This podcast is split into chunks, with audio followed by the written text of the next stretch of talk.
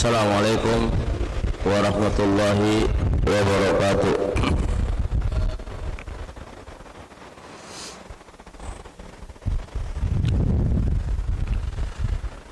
Innal hamdalillah nahmaduhu ta'ala wa nasta'inuhu wa nastaghfiruhu wa natubu ilaih Asyhadu an la ilaha illallah wahdahu la syarikalah وأشهد أن محمدا عبده ورسوله لا نبي بعده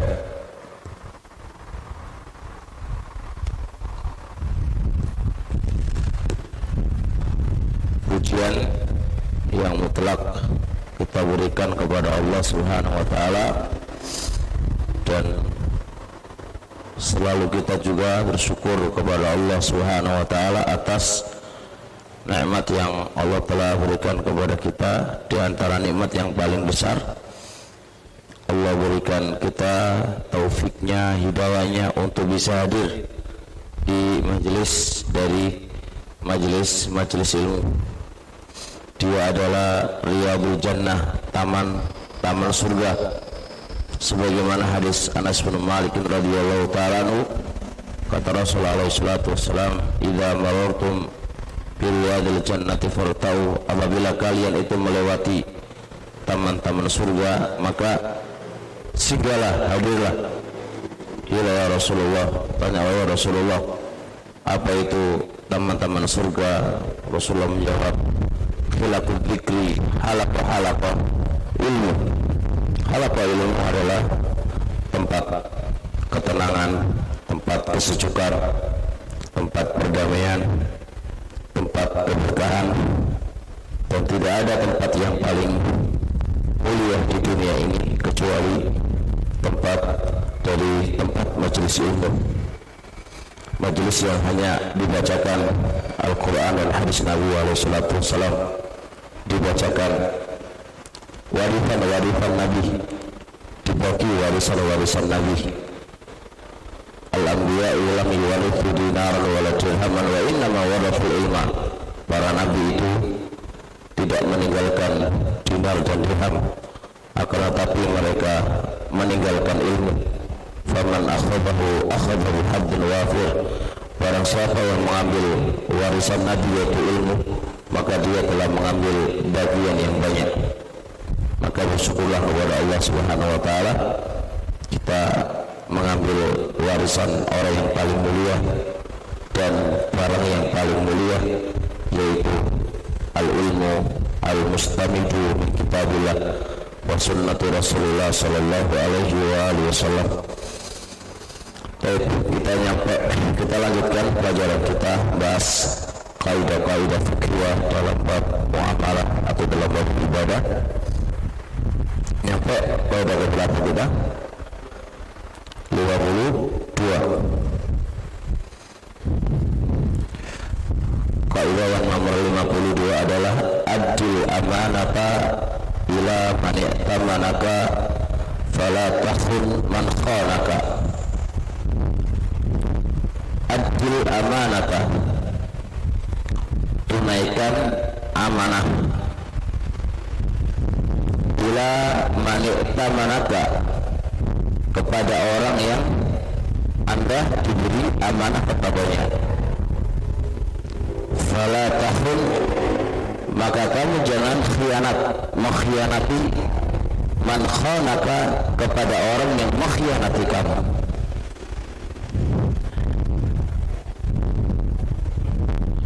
Lima puluh oh itu enam puluh tiga tadi. Oh lima puluh empat Hah?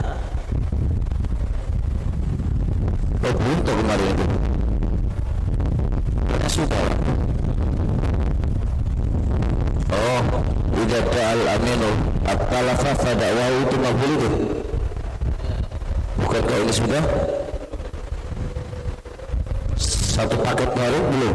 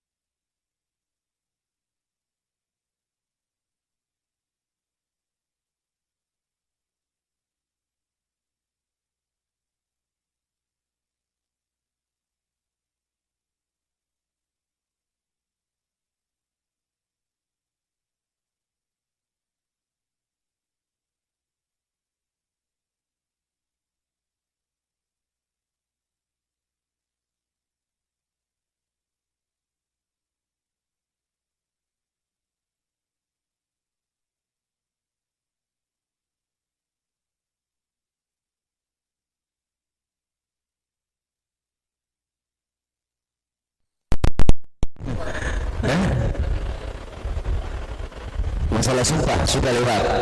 Udah. Ya.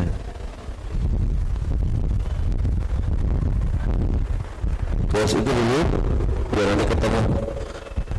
Sekarang adil amanata ila man iktamanaka fala takhun man khonaka. Karena sampai bahasa Arab tadi. Mungkin ada berubah dikit. Adil amanata tunaikan amanah ila mani'ta manaka kepada orang yang anda diberi amanah. Ini poin kita akan bahas insyaallah. Fala takhun man khanaka dan kamu jangan makhianati kepada orang yang makhianati kamu.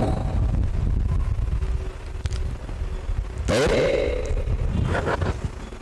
Kaidah tadi kaidah tadi Pak itu adalah nasnya hadis nasnya hadis dan hadis kaidah itu adalah nasnya hadis dan hadis ini uh, dikatakan oleh Imam Al-Albani hadisnya hasan. Bisa dipakai. Dilihat dari jalannya hadis aman insya Allah Baik. kemudian makna adil amanah tunaikan amanah. Apa itu definisi amanah? Sekarang adil amanah tunaikan amanah. Apa definisi amanah? Al-Imam Al-Qurtubi dalam tafsirnya beliau menjelaskan amanah itu adalah kullu syai'in segala sesuatu. Yu'tamanu alaihi insanun. Yang manusia di diamanati dipercaya. Kullu syai' segala sesuatu yu'tamanu alaihi insanun manusia itu dipercayai.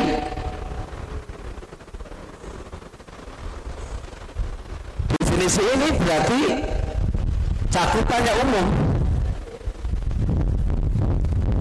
Cakupannya umum. Masuk perintah masuk larangan. Perintah itu dari Allah itu amanah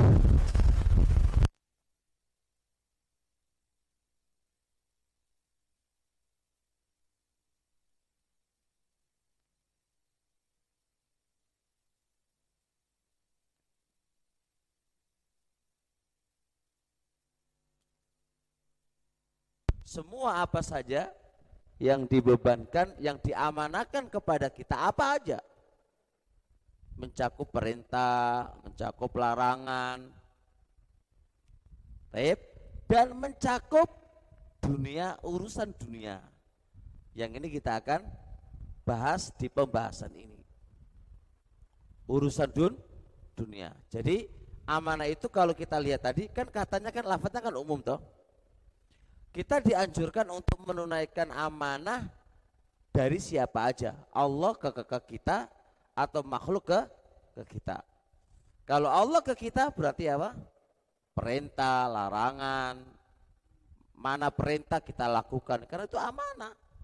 Mana larangan kita jauhi. Itu itu dari Allah ke kita. Ada amanah yang Allah bebankan kepada kita dari mana? Dari makhluk ke kita. Dari makhluk ke ke kita. Misal kayak apa? Diamanai titip salam. Diamanai titip barang. Diamanai apa lagi? Ini jaga anak saya dan seterusnya. Ini dari makhluk ke ke kita. Semua ini dinamakan apa? Amanah mertua mengamanai anaknya ke ke kita. Itu jenenge ama amanah. Jelas ya jadi amanah. Lah amanah itu ya ya harus kita kita lakukan ya harus kita tunaikan. Kita tunai tunaikan. Itu definisi amanah.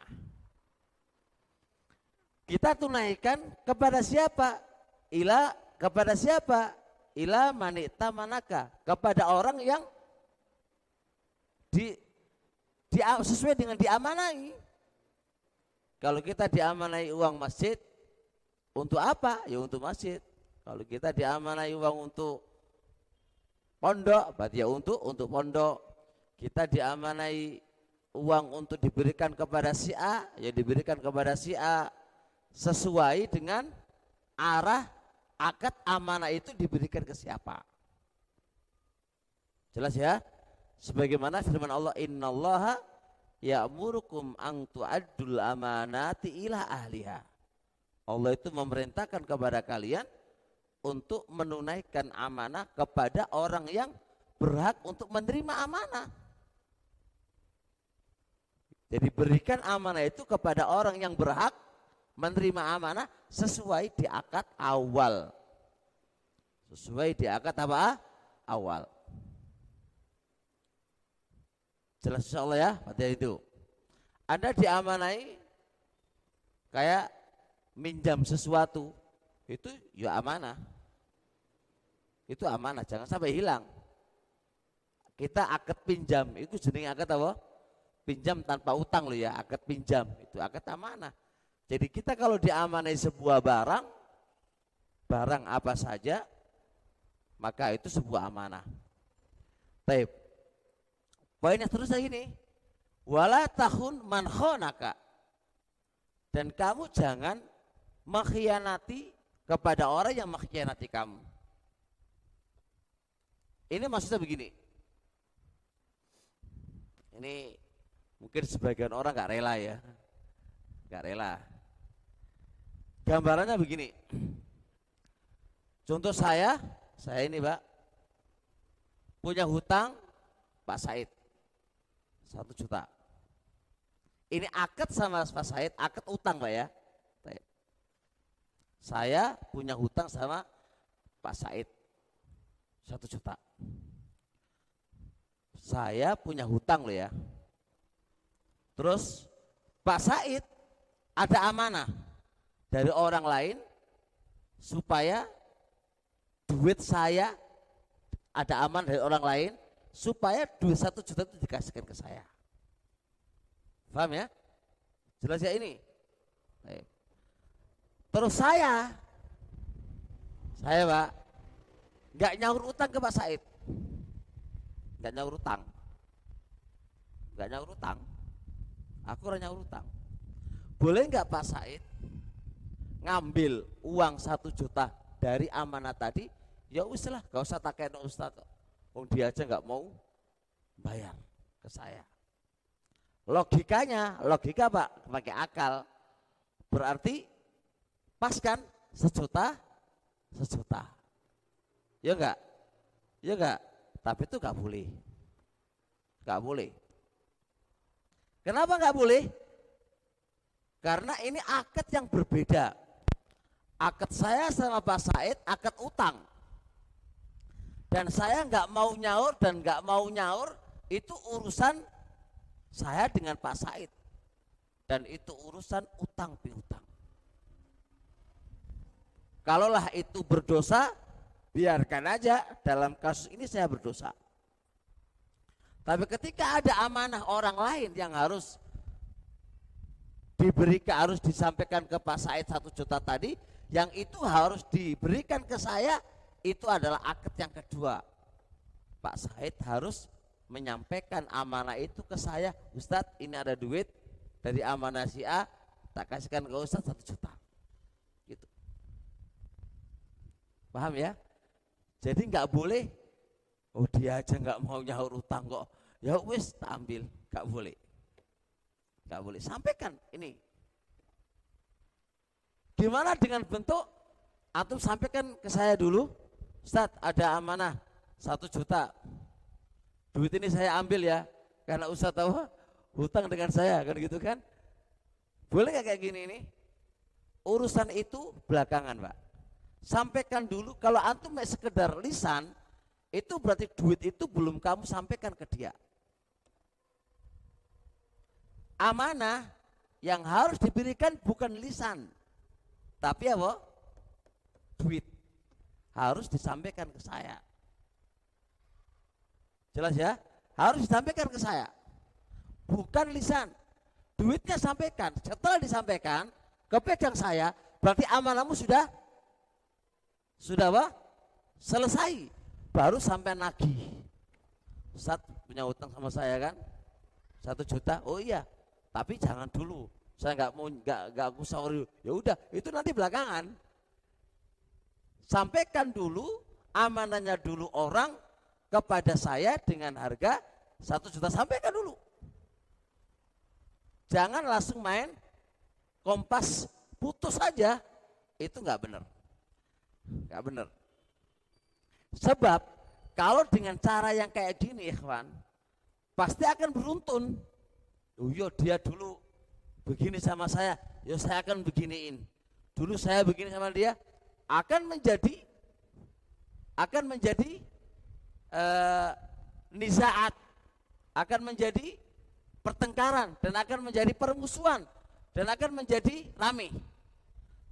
Ketika satu akad utang piutang ini saja nggak jalan akan berhenti di sini. Amanah-amanah yang jalankan semuanya. Maka akan terputus di satu bab ini saja. Errornya di satu bab aja. Tapi kalau nanti balas dendam, balas dendam, maka errornya tambah semakin banyak dan itu menjadi faudawiyah rame di antara di antara manusia semuanya. Itulah mana wala tahun man khonaka. Kamu jangan mengkhianati kepada orang yang mengkhianati kamu. Dalam satu akad dia mengkhianati kamu, jangan balas kekhianatan dia, kamu ikut khianati dia, nggak boleh, nggak boleh.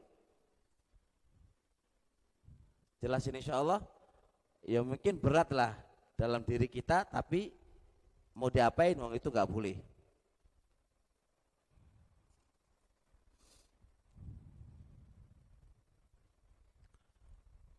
Jelas ya? Kasus untuk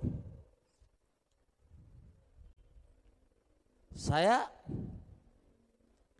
eh, kerja di antum. Akadnya akad ijaro. Kerja sama antum. Sebulan gaji saya 5 juta misal contoh. Tapi nggak dikasih gaji. Nggak dikasih gaji. Ada orang mengamanai kamu barang. Tolong iki barang saya titip ke kamu, nanti berikan ke ke dia. Wah, iki ketepaan iki. Aku ora digaji seulan limang juta. Ya wis, gak saya kembalikan ke dia. Gak saya kembalikan ke dia. Amanah ini gak saya tunaikan ke dia nggak oleh.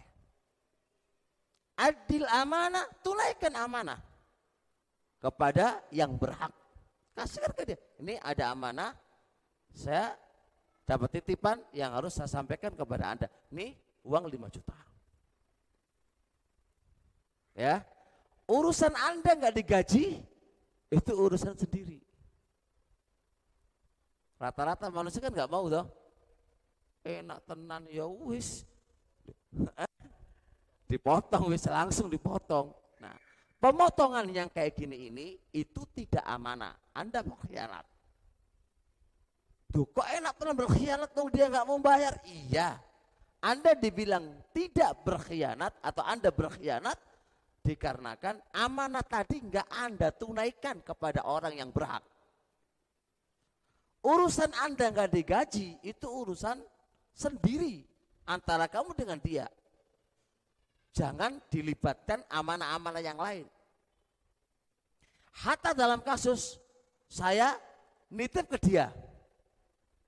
Nih Pak, saya ini Pak, saya ini kerja di Pak Said nggak digaji sebulan 5 juta. Pak Said nitip saya barang, bukan apa-apa, bukan akad itu duduk bayari apa? Bayari bayaran duduk. Mek titip, Ustaz, aku titip duit dengan antum Ustaz ya, 10 juta. Titip Pak, titip barang Pak, titip, titip duit. Alhamdulillah dia nitip ke aku tak potong wae, gak oleh. Gak oleh Pak. Karena dua akad, akad dia nggak bayar itu berdiri sendiri dan akad amanah itu berdiri sendiri. Jadi nggak boleh di nggak boleh tunaikan amanah apa pun bentuknya tunaikan amanah itu kepada yang berhak. Mau dia nyakiti kamu, mau dia itu pernah nyuri barangmu atau utang sama kamu atau terserah. Itu urusan sendiri. Urusan amanah tunaikan kepadanya apa pun keadaan dia, Anda dapat amanah, tunaikan kepada dia. Paham kaidah ini? Ada pertanyaan di sini? Penting soalnya ini. Eh? Jelas? Dilihat paham ya? Baik. Kalau begini gimana? Sandalmu hilang. Sandalmu hilang di masjid. Sampai ngerti si itu si A. Terus ya tak colok sandale. Oleh apa kayak ngono Ya ora oleh lah. Awah sandalmu dicolong ya wis mari ini. Anda nggak boleh langsung mencuri sandalnya dengan bahasa podo-podo. Ah, gak oleh kayak ngono. Kalau ini diperbolehkan teman, mau jadi apa nanti? Mau jadi apa? Kisos, kisos bukan di situ tempatnya. Kisos di badan, bukan pengambilan duit, bukan mengambil duit. Anda dianggap mencuri kepada dia. Dia juga mencuri barangmu, kamu juga mencuri barang. Podo mencuri ini, ya dipotong karuai. Potong tangan. Ya iya lo piye?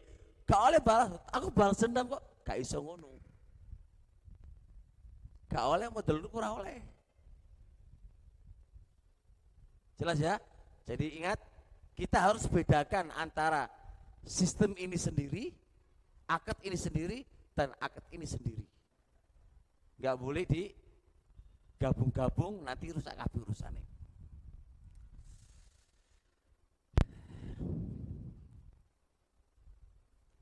Dan memang Pak, teman-teman semuanya, amanah itu amanah itu ya, hal yang langka. Zaman saya iki wis amanah iki jarang orang punya. Makanya tanda hari kiamat sudah dekat. Kata Rasulullah SAW, "Faida duyat duyatil amanatu."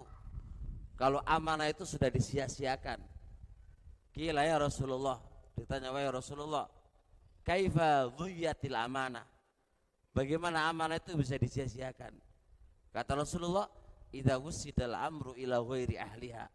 Kalau perkara itu diserahkan bukan kepada ahlinya, memberikan amanah bukan kepada ahlinya, fangtadiri sa'a, tunggu aja hari hari kiamat. Amanah ini luar biasa. Bahkan kan amanah ini adalah ketahuan imanmu. Iman kamu itu tergantung dengan amanah kamu. Kalau kita nggak amanah, berarti ada sifat kemunafikan dalam diri kamu. Arbaun mangkun nafihi empat perkara. Jikalau empat perkara ini ada pada kamu, maka dia memiliki nifakun khalisa kemunafikan yang murni. Jadi empat ini kalau ada pada diri kita, wis punya sifat sentulen, sifat murni, kemunafikan murni. Di antaranya apa? Faida tu minakhona. Kalau dia diberi kepercayaan, diberi amanah, dia khianat. Kalau diberi amanah, dia khianat, berarti ada satu cabang kemunafikan dalam diri kita. Jelas? Jadi amanah itu berat banget. Orang jadi takmir masjid, orang jadi ketua yayasan, orang jadi pembina yayasan, orang jadi apa jenenge ketua pengajian itu semua amanah berat. Ya, orang diamanai sistem, orang diamanai apa jenenge nganu ustad, orang diamanai itu semua itu amanah dan berat banget. Makanya orang yang kalau sudah diamanai walaupun tanpa digaji ini ya, mengharaplah kepada Allah pahala di sisinya. Tanpa itu berat. Oleh karenanya Al-Quran sini menggambarkan pekerja itu yang paling bagus adalah yang punya amanah. Wa khaira man istajarta al-qawiyul aminu.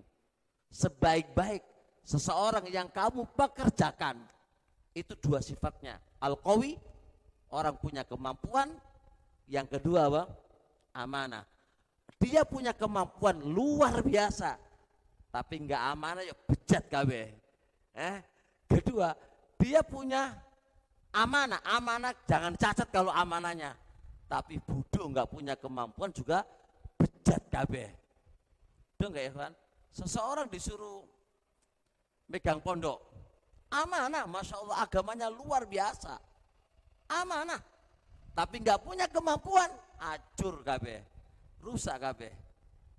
Begitu pula sebaliknya ada seseorang yang dia uh, punya kemampuan, masya Allah, kemampuan, tapi nggak amanah, yo acur, acur KB. Dua sifat ini yang harus dimiliki. Ketika saya bahas pembahasan uh, kaifa yu'addil muwadhafu amanatahu. Bagaimana seorang pekerja menunaikan amanahnya. Syekh Abdul Razak punya buku ini dan pernah saya kaji di para pekerja-pekerja itu bagus banget. Biar pekerja itu bisa menunaikan amanahnya itu dengan dengan baik. Lah, ini nggak nggak nggak harus pekerja. Sekarang amanah dakwah ini luar biasa loh. Antum-antum ini yang jadi penyelenggara penyelenggara apa? Kajian ini amanah. Umat mengamanahkan kamu. Gimana dakwah ini mau dibawa ke mana? Dalam semua hal. Ini harus punya ilmu bagaimana cara menunaikan amanah ini bagaimana. Jadi nggak hanya modal aku bisa, ya kan? Aku bisa dalam apa ini? Kemampuan, kemampuan itu umum loh ya. Punya kemampuan, punya kemampuan. Di samping dia punya kemampuan, dia juga harus punya aman. Dan ingat, amanah itu terkait dengan agama kamu, terkait iman kamu. Kalau dia nggak ngaji, pepi amanahnya. Kalau dia jarang ngaji, pe amanah tekondi. Wong amanah itu terkait dengan agamamu dan agama kamu terkait dengan kamu ngaji apa enggak. Gimana bisa nambah nambah amanat dari mana? Makanya ngaji salah satu sebab kita itu adalah amanah. Suami lah amanah ke istri-istri anaknya lah ya, ya. Semua kita kena amanah, tapi sekarang kita bahas adalah terkait dengan makhluk ke makhluk ini. Tapi ya.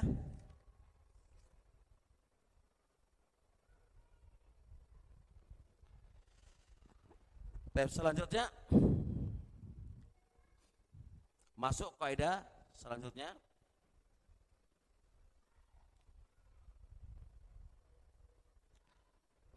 Paham kaidah tadi ya? Insyaallah. Coba-coba tes dulu, tes dulu, ha? Tes dulu. Mas sampean. Hei, sampean. Kaget ditanya, enggak ya? Dah. Sampean itu diamanai untuk menyerahkan barang ke Pak Said. Paham? Tapi Pak Said pernah ngambil barang kamu. Wis, kamu bilang, wis amanah gak usah tak serahkan ke Pak Said ae wis. Soalnya apa? Podo-podo. Hah? Podo-podo. Duit yang saya serahkan kamu saya ambil karena Pak Said dulu pernah hutang sama saya dan pernah ngambil uang saya tanpa izin dengan saya. Berarti apa? Sawah-sawah, podo-podo. Hah? Impang. Impas. Boleh nggak kayak gitu? Kok nggak boleh? Podo-podo kok. Oh kaidahnya berbeda. Piye piye piye. Kok bisa berbeda loh piye?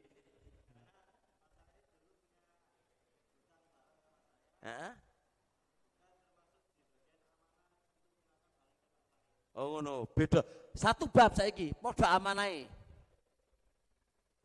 Padha amanai. Aku memberikan kepada kamu uang amanah. Antum pernah ngasih amanah ke Pak Said tapi nggak ditunaikan. Sehingga kamu harus nomboi. Contoh, antum pernah amanahkan ke Pak Said duit supaya duit itu dikasihkan ke A sejuta. Tapi di Pak Said sehingga si A nagih sama kamu, mana? Kamu lo utang sama aku sejuta, lu wis tak kasihkan ke Pak Said. Mana Pak Said? Terus Pak Said, iyo, tak cukup ya ngono kan. Jadi ngono, ngaku. Terus piye? Ya, gak usah sahuri, tapi wae wis. Ngono Pak Said. Nah, terus aku amanai kamu dua sak juta, sak juta kasihkan ke Pak Said. Podo akete amanah, aku ke kamu juga amanah, kamu ke Pak Said juga amanah. Boleh nggak antum katakan, ya wis, Pak Said kamu telepon, api ya, Pak Said aku ono duit, teko Ustaz sejuta tak suruh kasihkan ke antum. Dulu kamu kan utang sama saya, tak kasih amanah nggak kamu bayar kan? Wis podo-podo. Piye? Boleh barang ngono? Oh, kalau dia oke? Okay? Boleh. Kalau dia nggak oke, nah podo amanah ya. Oh berbeda. Tetap salah. Jadi walaupun Pak Said oke, duit mau kasihkan ke dia dulu.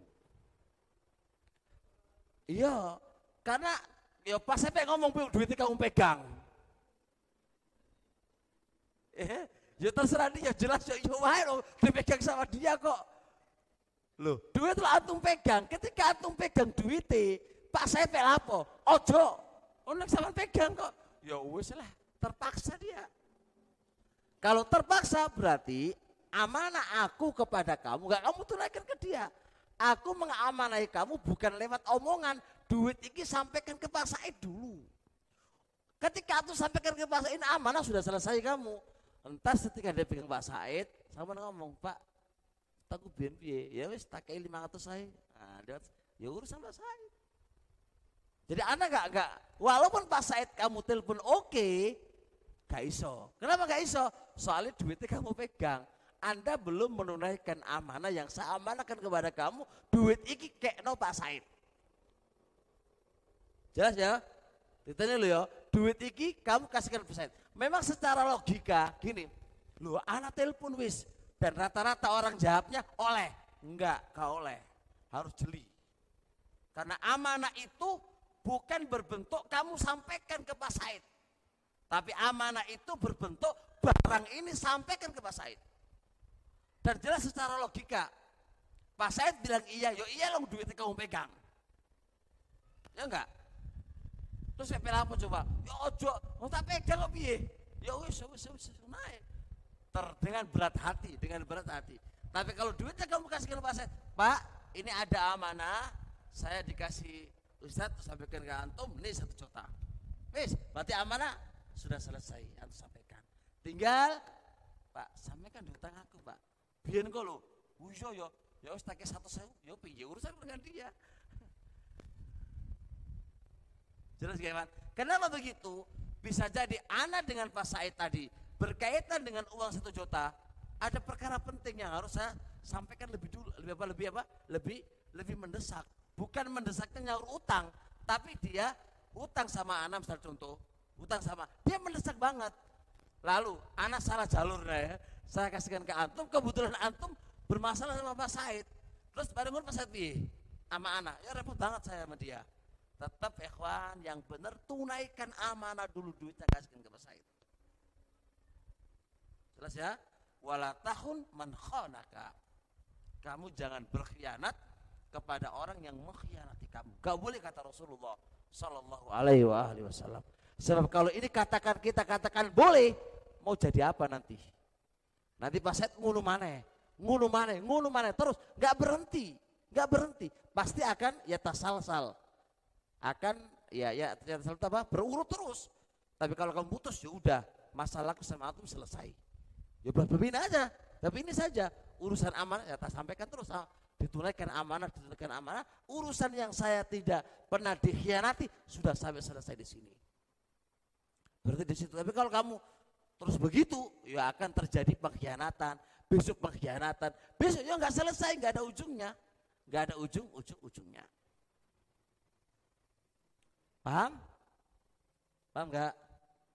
Eh, jelas ya. Apa bentuknya sebagai utang, kamu enggak dibayar ketika kerja, tahu nyusui nyusui duit, eh, ditipu, Anda ditipu pun tetap Anda jangan balas dengan lewat amanah. Amanah tunaikan.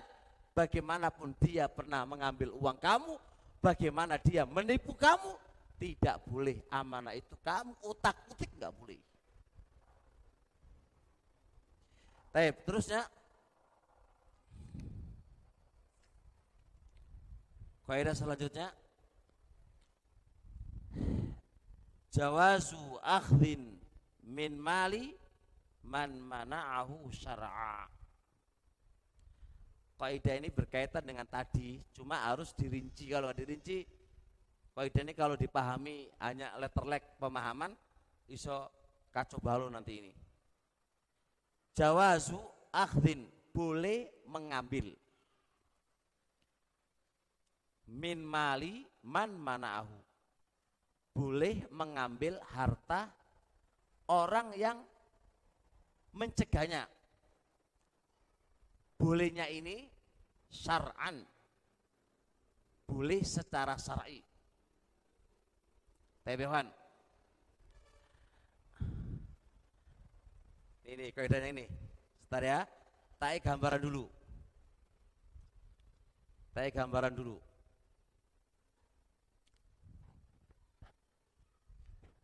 Saya hari ini kan tamunya Pak Said. Atau tamu Yayasan apa ini? Khairat. Saya ini secara saran secara saran loh ya tidak karena akad apa-apa. Saran Allah yang menetapkan. Saya punya hak dari fastabiqul khairat untuk menjamu saya. Ingat ya, penetapan Pak Said atau fastabiqul khairat ini menjamu saya. Penetapan ini saran bukan karena akad tertentu. Jelas? Ternyata pihak fastabiqul khairat tidak memberikan apa yang menjadi tanggung jawabnya. Saya nggak dikasih makan, nggak dikasih tempat. Dah, paham ini? Pak Said menahan hartanya, tidak mau menjamu saya. Saya sebagai tamu. Boleh nggak saya mengambil hak saya yang ditetapkan oleh syariat tanpa sepengetahuannya Pak Said? Paham? Boleh enggak? Fal jawab boleh. Secara syar'an. Jadi ini poinnya harus harus tetapkan. Anda tidak boleh ngawur dalam mempraktekkan kaidah ini. Mempraktekkan kaidah ini penetapannya harus syar'an. Syariat yang menetapkan. Syariat yang harus menetapkan. Bukan terkait dengan akad yang lain. Kalau akad-akad yang lain nanti adalah penetapannya itu pakai akad. Contoh, Pak Said utang sama Ana. Duit 10 juta. Wis, saya mengambil hak saya uang 10 juta dengan tanpa sepengetahuan Pak Said. Aku masuk rumah malam-malam jam satu tak colong sepeda motornya dengan alasan dia utang sama Ana 10 juta nggak mau bayar, saya wah nyolong sepeda motor. Ini beda bab. Karena beda bab, utang piutang penetapan bayarnya itu butuh saksi, butuh kertas, tulisan. Kalau dia itu utang sama anak. Paham? Itu butuh, nggak nggak bisa semerta-merta dia utang sama anak 10 juta lalu anak mencuri. Kan gak iso. Dari mana? Pak Said itu utang sama antum. Ini bukti nih jelaskan butuh bukti. Sehingga anda mencuri barang. Butuh bukti. Butuh isbat. Butuh penetapan. Kalau Said itu utang sama anak. Kalau kayak gini ini nggak bisa. Beda dengan kasus saya. Saya sebagai tamu. Saya sebagai tamu punya hak untuk makan di rumahnya. Dan pemilik rumah punya uh, kewajiban harus menjamu saya.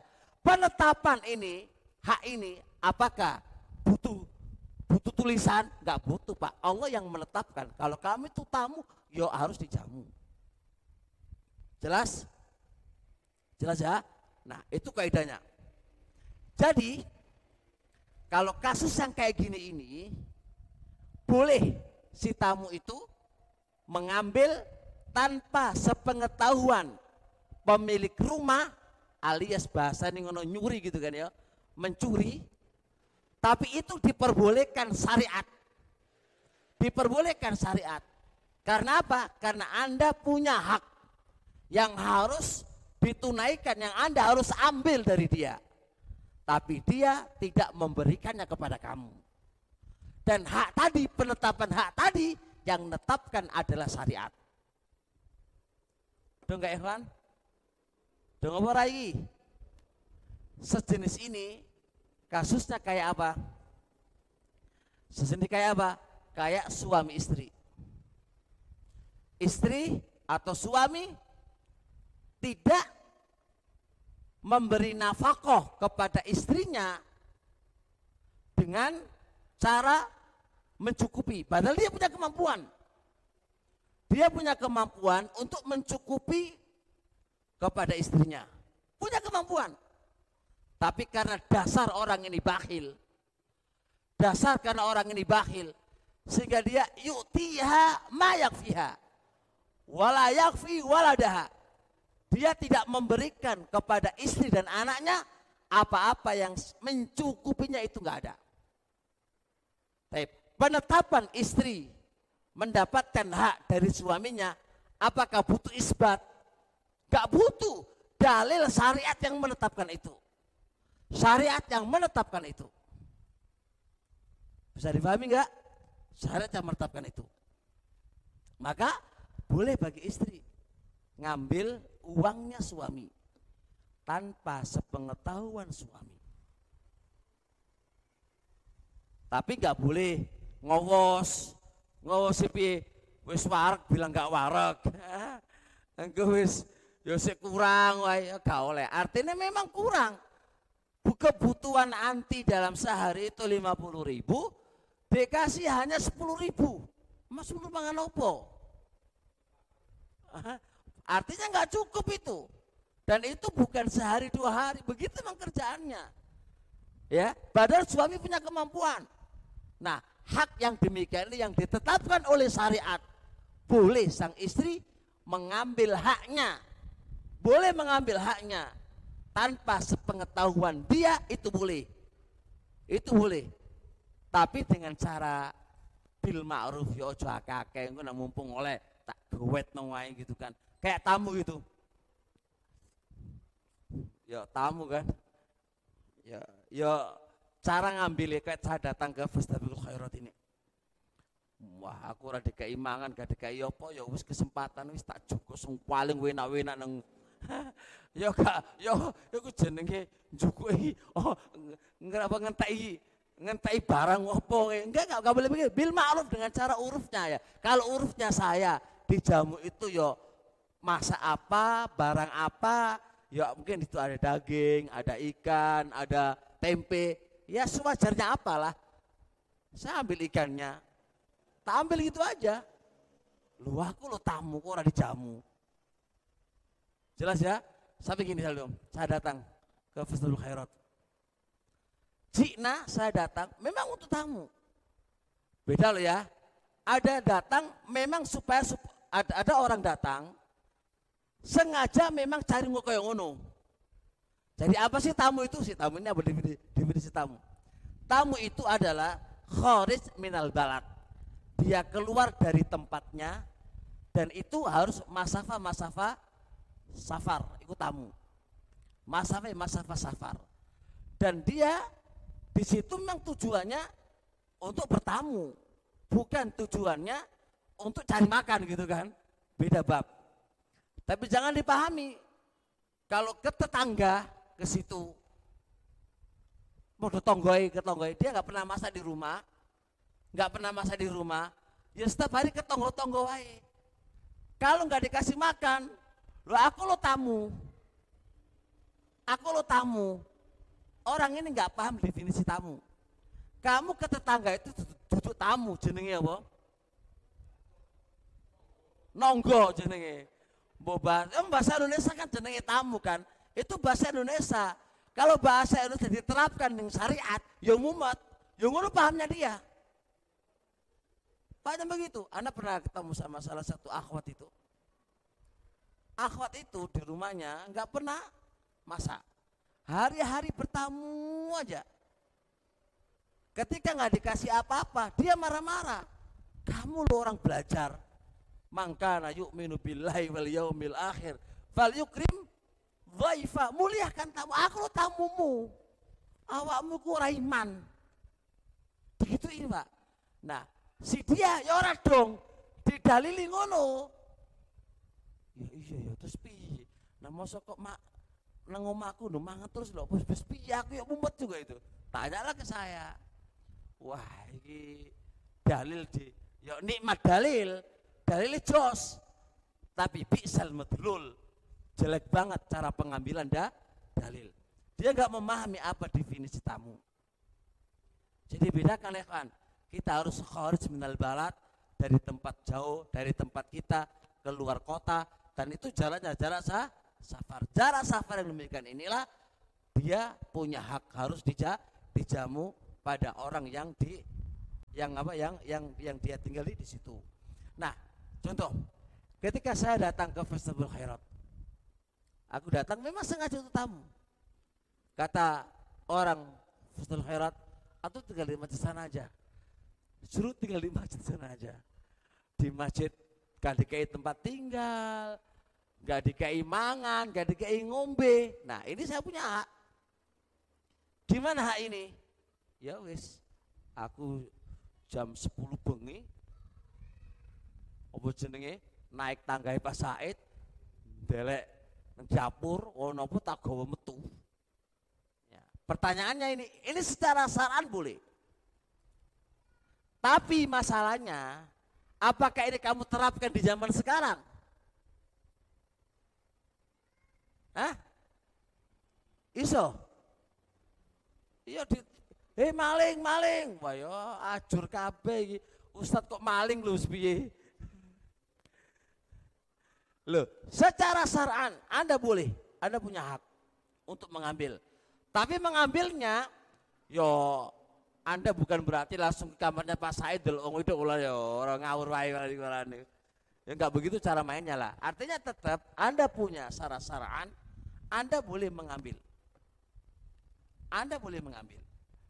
Tapi ini diikat juga, diikat dengan apa? Diikat dengan apa ini kawan? Kalau itu tidak menimbulkan mafsada yang lebih besar. Kepada diri kamu dan kepada agama kamu dan kepada dakwah ini. Kalau antum bertamu di orang awam dan kamu perlakukan ini, sedangkan dia tidak tahu, mau jadi apa dakwah ini? Oleh Ustadz kok nyolong lebih bengi-bengi masuk omaku, disuting lagi, diviralkan, wah gak acur ini. Secara saran boleh karena dia tidak menjamu kamu sebagai tamu yang benar. Boleh. Paham insya Allah ya? Itu bisa dipahami? Taib. Kasus juga suami istri. Suami istri ya kan, dia tidak mencukupi apa yang telah dia berikan, itu boleh dia mengambil, tapi dengan cara bagus. Hadis tentang itu adalah hadis Hindun bintu Utba. Hindun bintu Utba. Jat ilan Nabi alaihi salatu wassalam. Hindun ini datang ke Nabi alaihi salatu wassalam Faqalat ya Rasulullah. Dia mengatakan wahai Rasulullah. Si laki-laki bakhil. Taib la yu'tini ma yakfini wa waladi. Suami itu tidak memberikan kepadaku apa-apa yang mencukupi aku dan apa-apa yang mencukupi anakku. Artinya nafakonya itu kurang, tapi dia punya kemampuan. Namanya bakhil. Fahal alaiya min junahin. Apakah dosa bagi saya? Fahal alaiya min junahin. Apakah dosa bagi saya? In akhadtu min mali. Jikalau aku mengambil hartanya dia tanpa sepengetahuan dia. Lihat, boleh nggak aku ngambil hartanya dia tanpa sepengetahuan dia? Qala kata Rasulullah, khudhi min malihi ambillah dari hartanya dia. Ma yakfiki wa yakfi auladaki bil ma'ruf. Ambillah dari hartanya dia apa-apa yang mencukupi kamu dan mencukupi anak-anakmu. Jelas ini Hewan? Rasul mengatakan khudi, ambil. Seorang istri mengambil uangnya suami, hukum asal boleh apa enggak? Boleh apa enggak? Enggak boleh. Berdasarkan hadis ini, yang megang uang istri atau suami? Suami. Yang megang uang istri apa suami? Suami. Tapi boleh enggak istri megang duit? Ya bolehnya sih boleh, tapi hukum asal suami yang megang duit. Makanya kalau istri yang megang duit, ya nggak perlu jaluk suam, suami nggak perlu jaluk dan nggak perlu mengadu kepada Rasul alaihi salatu wasalam. Kalaulah pemegangan uang itu terletak pada suami dan itu salah, Nabi tegur. Hei Abu Sufyan, duitmu nggak usah kamu bawa. Sungguh bujumu wae. Awakmu lu salah, lalu kan? Gak begitu Rasulullah. Rasulullah benarkan pemegangan uang kepada dia. Benarkan, dibenarkan oleh Rasulullah. Rasul hanya ngasih solusi. Gimana solusi? Ambil uangnya dia yang mencukupi kamu dan anak kamu. Tapi dengan cara bil ma'ruf. Yojo ake-ake. Sesuai dengan urufnya berapa kamu boleh ambil. Jelas insya Allah Ikhwan? Paham? Ini dalil. Kenapa kau boleh mengambil? Karena istri punya hak. Punya hak.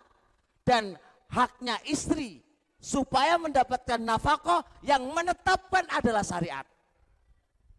Yang menetapkan adalah syariat. Dan itu nggak butuh kertas, ini kertasnya nggak perlu.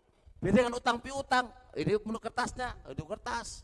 Kalau ini adalah tidak perlu kertas karena penetapan sudah dari syariat. Jelas Allah? Jelas. Taib. Kasus yang kedua anak. Anak ke bapak.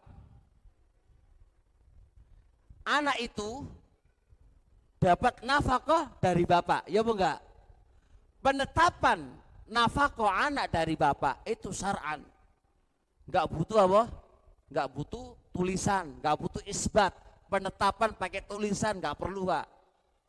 Kalau dia anaknya, logikanya udah jelas logikanya anak itu dapat nafkah dari bapaknya. Ternyata bapaknya itu bakhil pol. Enggak pernah ngasih nafkah kepada anak. Boleh enggak anak mengambil harta bapaknya tanpa sepengetahuan bapaknya? Boleh. Boleh. Tapi bil ma'ruf dengan cara yang bagus. Bil ma'ruf dengan cara yang yang bagus. Syekhul Islam Ibnu Taimiyah dalam kitab Majmu Fatawa juga menerangkan kaidah tadi seperti yang saya terangkan. Syekh Sa'di juga menerangkan kaidah tadi seperti yang saya terangkan ta tadi. Jadi, ikhwanana barakallahu fik, jadi Anda harus bedakan antara thabata bihi syara'an, penetapan itu harus sesuai dengan syariat dan ada penetapan sesuatu harus butuh dalil dan bukti. Kalau butuh bukti, nggak bisa, nggak bisa. Nggak bisa kamu praktekkan nggak bisa. Jadi kayak antum sandalmu, antum hutang. Sekarang hutang lah, hutang misalnya hutang hutang. Atau antum kerja nggak dibayar. Antum hutang, antum kerja nggak dibayar. Boleh nggak antum ngambil uangnya dia? Nggak boleh. Contoh, kamu kerja, kerja pak, kerja, kerja di situ, beberapa bulan kamu nggak dibayar daripada nggak dibayar ya duit duit ke, kebetulan kamu tuh kerja megang duit. Ya udah duit saya ambil. Oh nggak boleh pak. Kenapa nggak boleh? Kamu nggak dibayar. Ini bukti nih. Paham nggak? Butuh bukti. Butuh isbat pakai tulisan pakai saksi. Makanya nggak boleh semerta-merta dia langsung ambil duit. Kalau itu diperbolehkan acur dunia ini pak dengan sedikit dia bilang, lo aku dia utang sama aku udah dibayar, aku kerja nggak dibayar, ya acur semuanya ekonomi dunia ini dengan cara yang demikian itu. Perampokan, penghapa, apa, perampokan, penipuan banyak banget lewat lewat cara ini. Antum ujuk-ujuk e, ngambil sepeda motornya orang, lu kamu ambil, oh dia utang sama saya nggak dibayar, ilah acur pak.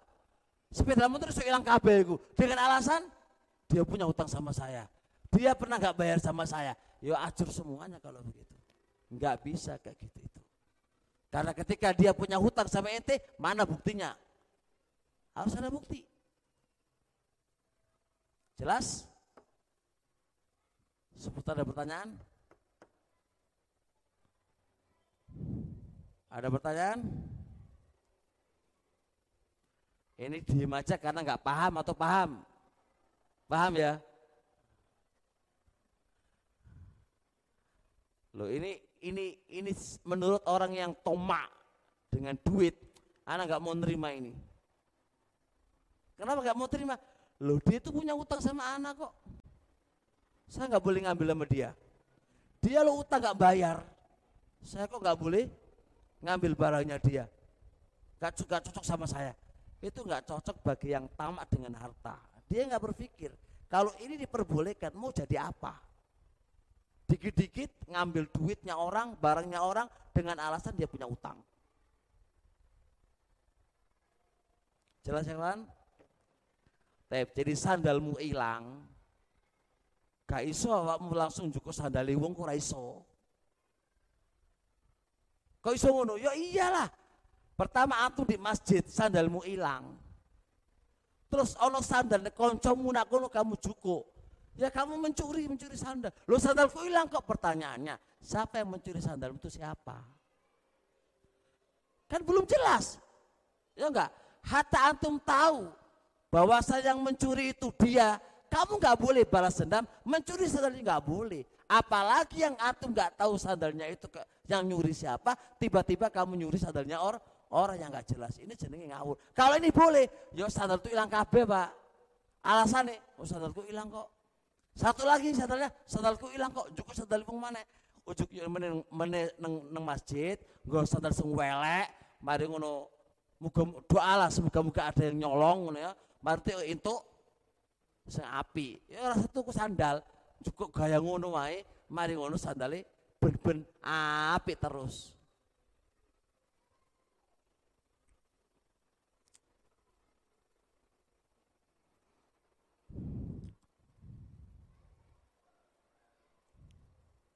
Teh sudah?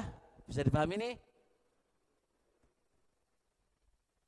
Ini jelas ya Allah ya. Pak Said aman, jelas. Sama semua dong. Ya. Ya tes ya. Antum itu. Ya. Ya. Eh, mau nanya? Ya guys, nanya sih. Eh, nanya sih, apa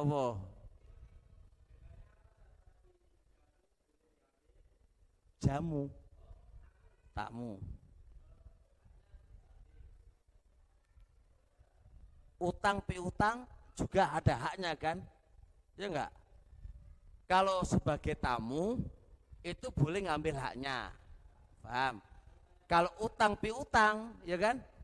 Dia utang sama aku, nggak mau bayar, kenapa nggak boleh ngambil dari saya gitu ya? Ya tam ya? Ya toh? Inilah yang saya ulang-ulang dari awal. Saya khawatir di sini nggak dong.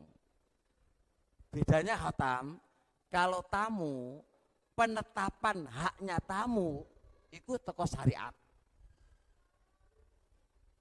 penetapan utang piutang butuh dalil butuh bukti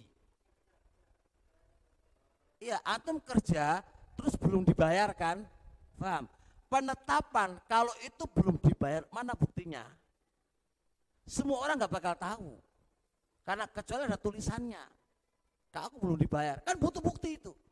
Kalau penetapan haknya tamu, semua orang dong ngerti. Oh tamu itu adalah ono hai. Tapi ketika Anda nggak dibayar, siapa tahu kalau aku nggak dibayar? Jangan-jangan Anda itu wis dibayar. Artinya penetapan Anda belum dibayar itu butuh bukti tertulis atau saksi. Sehingga syariat tidak boleh antum mengambil semerta-merta itu nggak boleh. Kenapa nggak boleh? Karena kalau ini diperbolehkan akan menjadi fatal. Semua orang akan mendakwakan yang demikian itu. Dong? Bes ya. Jadi gak oleh ya, ojo. Loh memang secara akal loh, itu kalau hakku, iya hakmu memang, kamu gak dibayar iya. Iya memang. Tapi ketika antum mengambil uangnya dia tanpa sepengetahuan dia, ada bisa dilaporkan. Terus bisa dilaporkan, ya dengan alasan antum gak dikasih bayaran itu dibukti ini. Orang akan menilai kamu itu adalah pencuri, jelas. Karena penetapan itu nggak ada yang tahu kecuali kamu sama dia. Tapi kalau penetapan syariat tamu itu harus dijamu, semua orang dong, paham. Gak butuh kertas untuk menetapkan tamu harus dijauh orang ono Pak, toko syariat itu jelas. Tapi iki ojo dilakukan. Paham ya? Ojo dilakoni, engko iki menimbulkan apa? Fitnah pada dakwah, pada yang lain. Yang mana orang-orang awam ini nggak dong syariat, nggak paham syariat. Nanti kamu di, woi maling ngono ya, difoto lagi, diviralkan lagi, ya mumet nanti itu. Jelas insya Allah ya. Taib.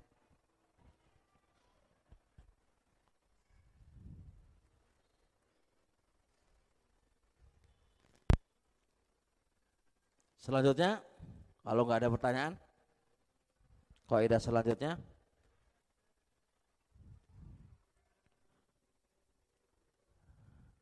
Mas, paham mas? Paham ya? Tes ya, iso wajah-wajah iso kok insya Allah. Wajah-wajah iso. Saya khatam belum di belum dites kok ujuk-ujuk melalaikan pertanyaan tadi. Tapi wis iso ya, dong ya. Iya, dong ya. Ya wis, dong. Lah ngaji ini guri lho wi. Ngaji sing apik ning garep oleh pahala gede. Dah. Tab kaidah selanjutnya. Asyai'u qad yasbutu taba'an ma la yasbutu istiqlalan. Ada sesuatu ini boleh boleh kalau begini. Ini nggak boleh kalau begini. Itu maksudnya. Ada sesuatu, bukan dua sesuatu ya, ada satu sesuatu. Ini kalau ditinjau dari sini itu nggak boleh. Kalau ditinjau dari ini nggak boleh, itu boleh. Apa ini maksudnya? Nah, itulah makna kot yas butuh tabaan malayas butuh istiqlalan. Tep. Sekarang anak contohkan langsung dengan praktek.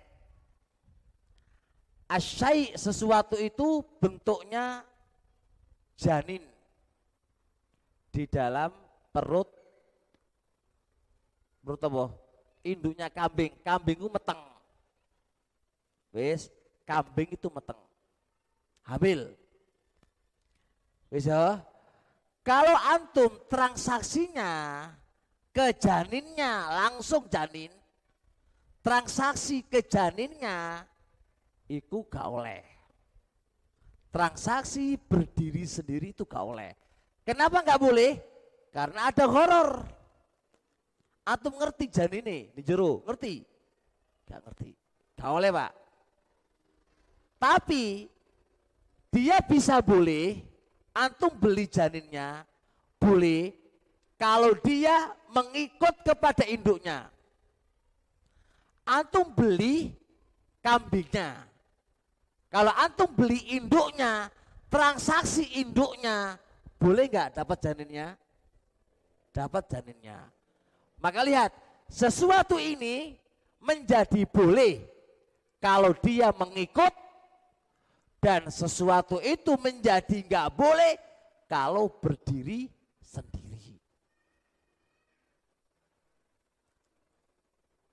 Bisa dipahami? Tep. CC. Aku duwe sapi meteng hamil. Sapi mahamil ini transaksinya dodol sapi ini. Murni jual sapi, nggak ada kaitannya dengan apa? Janin nggak ada. Saya beli sapi, saya jual sapinya. Otomatis regane ya saya lebih mahal. Karena ini kan hamil kan. Saya punya prediksi saya mahalkan. Tapi saya nggak ngomong, Pak, induke sakmene, janine sakmene gak. Janin nggak ada transaksi. Saya jual induknya harganya 10 juta. Kok larang mas? Oh iya larang, sapi api kok ngono. Larang. Wis, ketika dia beli ono janine dan dia dapat janin, boleh apa enggak? Boleh, karena janin ini mengikut kepada induk. Wis, tuh enggak? Gue tak sebutkan dalilnya itu kok sih, kok sih. Tapi kalau transaksinya berdiri sendiri, Mas, iki apa jenenge arane induke regane sayang joto. Janine regane sejuta. Paham? Penjualan janin harga satu juta oleh opora Gak oleh. Kenapa gak oleh? Transaksinya berdiri sendiri. Paham ya? Berdiri sendiri. Wis. Saya aplikasikan di dunia maya sekarang. Dunia maya. Sampean kalau beli koran, ngerti koran apa Ngerti koran? Sama kan nggak ngerti koran, mocone kan Quran terus gitu kan. Mocone kan Al-Quran terus jadi nggak ngerti koran gitu ya. Atau kebalik. Saiki koran, isine koran iku wake banget. Ono wedo, ono telanjang, wis barang kalir. Pertanyaannya, antum iku tuku koran iku intine opo? intine ndelok wong wedok apa berita yang di dalam? Berita yang di dalam adanya perempuan ini adalah mengikut bukan asal. Maka transaksi jual beli koran meskipun ono gambare iku ora opo-opo. Soalnya Anda nggak beli nggak beli apa? Gambare kayak buku Pak. Nggak ada buku kecuali ono gambar gambare. Kayak sabun, mana ada sabun nang gak ono punggungi wong wedok. Punggungi sampean gak ono Pak ketore elek-elek. Ono punggungi wedok-wedok iku. Nah sampai tuh beli sabun, intinya beli gambari wong wedok apa ora? Kecuali begini, delok bujuku elek ya wis tak delok tuku iki wae. Tu sabun wae melentelengi. Ada ora ora ora butuh sabune, butuh gam gambare, delok gambar gambar. Kenapa enggak delok film larang regane kono duite? Ya. Jadi intinya dia beli sabun adalah gambarnya oleh apa ora? Gak oleh pak, karena asal pembelian Anda adalah gambar. Dan gambar transaksi jual beli gambar yang bernyawa itu hukumnya nggak boleh. Guys, dong? Tapi kalau itu se, se, apa, sebagai tabik mengikut saja, maka itu nggak ada masalah. Paham? Lanjut.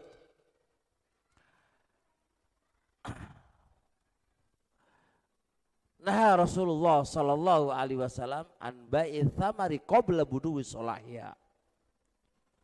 Rasulullah kok lihat-lihat jam, wis mari dah. Udah selesai. Masih masih nulis. Nah Rasulullah Sallallahu Alaihi Wasallam anil bai'i an an an bai'ith thamari qabla buduwi solahya. Rasulullah itu melarang jual beli buah sebelum matang. Buah sebelum matang. Wis. Jual beli buah sebelum matang itu gak oleh menurut dohirnya hadis. Maksudnya ini, maksudnya hadis awakmu nebas mangga ngerti nebas apa ora kaya wong kota tenan ae lumajang desa antum iku nebas mangga mangga iku sek kentil pak gurung mateng tapi anda akan ambil nanti ketika udah mateng beli nih pas masih muda diambilnya ketika mateng Wis, oleh apa ora? Gak oleh. Alasan gak oleh piye? Horor gak jelas. Gak jelas piye? Gak jelas wong ono kentile ngono kok kelihatan ngono kok gak, gak jelas. Iya, tapi yang Anda inginkan adalah matengnya. Jarak kentil sampai mateng, sopo senjamin. Paham ya? Itu senggara gak oleh. Tapi, tapi tak tak kali ini, tak kali ini aku beli pohonnya. Orang beli buahnya, beli pohon nih. Paham nggak? Regane piro? Sak juta. Terus ono kentile. Oleh apa ora? Oleh. Karena transaksinya adalah ke pohonnya. Buah adalah ngikut ke pohon. Tuh enggak? Tapi kalau aku transaksinya, transaksi ke buahnya, ini nggak boleh. Karena transaksi ke asalnya, dia nggak ngikut. Dia transaksi berdiri sendiri. Paham Pak ya? Wis, mudah nggak? Baik. Contoh lagi, jual beli kacang di bawah tanah, singkong di bawah tanah. Paham ya? Nebas singkong di bawah tanah. Nebas kacang di bawah tanah. Oleh apa ora? Oleh ora? Kok alot tenan? Ora oleh. Ora oleh menurut jumhur ulama gak oleh. Menurut Ibnu Taimiyah, Ibnu Qayyim boleh. Boleh. Tapi dengan syarat. Syaratnya apa? Harus yang beli dan penjual harus paham. Paham apa? Paham teori, Pak. Karena di dalam kacang di dalam tanah itu bisa kelihatan angka keluarnya berapa itu dengan rumus yang mereka miliki. Kita nggak dong rumusnya, orang dong pokoknya ono rumusnya. Ono rumusnya, Pak. Walaupun ada horornya, kata mereka itu hororun yasir, horornya kecil. Dan hororun yasir di dalam ilmu kaidah yukhtafaru ditoleransikan. Kalau itu horornya yasir. Kita nanti bahas gor belakangan lah, tapi ini masuk di sini. Menurut jumur gak oleh. Kenapa gak oleh? Kan gak kelihatan barangnya. Ah menurut kacangnya murah. Sama ngerti singkongnya murah. Gak ngerti. Lu daun, daun adalah bukti yang di dalam. Daun itu itu bagi yang punya rumus ngerti. Daun yang di, di atas itu dalil apa yang di dalam. Wah iku ya rumusnya dawa iku. Kok iso dauning ini berarti isine ini. Wah iku rumus. Kata jumur, iku enggak paten. Piye akhir rugine jari ini. Enggak jelas. Kita contohkan menurut mazhabul jumur. Ya wis, aku transaksiku adalah bukan transaksi apa? Kacange. Tapi transaksi ini apa? tanai oleh. Atau apa nih? Daunnya. Anak gak butuh kacangnya aku butuh daunnya. Lu kenapa? Daunnya itu tak gawe nih sapi. Oleh pora tapi masa ono beli daunnya ya masa ada yang beli daunnya pak Hah? ya mungkin wae ono lah Oke lah kalau anda kata beli daunnya oleh ora? Oleh kan kan bibit yang di isinya kan ngikuti apa? Ngikuti di luar. Kalau di luar tuh kelihatan dan ada orang, kenapa nggak boleh kan gitu kan? Kalau aku beli tanahnya jelas bu, boleh. Aku beli tanah.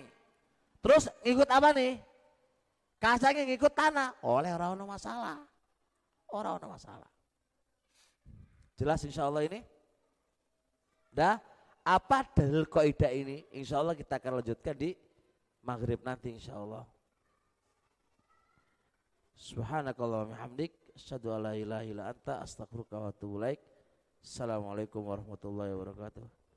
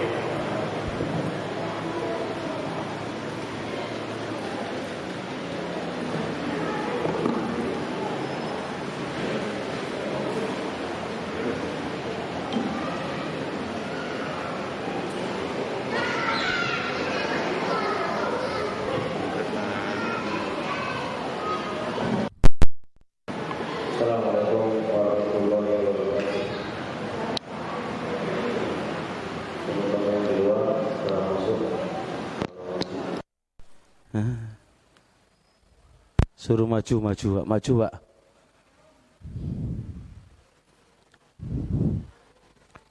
Mendekat, maju.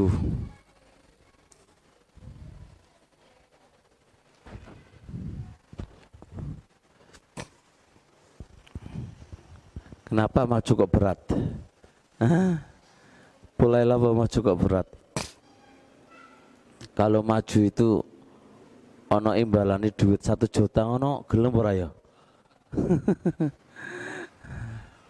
padahal keutamaan di depan itu luar biasa loh ya. Hadis muttafaqun alaih. Ala uni, ala unabbiukum bihaula'i thalatha. Mau aku kabarkan kepada kalian tentang tiga orang. Tiga orang itu gimana kasusnya? Satu lihat lihat uh, kosong di depan dia langsung di depan yang satu sungkan di belakang yang satu berpaling. Apa kata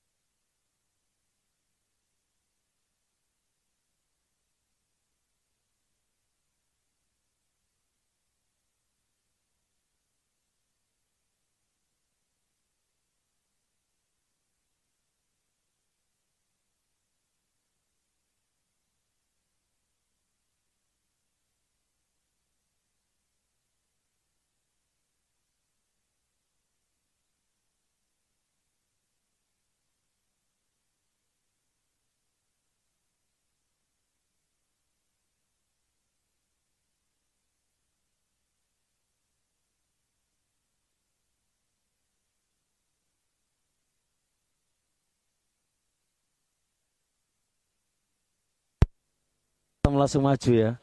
Iya. Tes. Ya.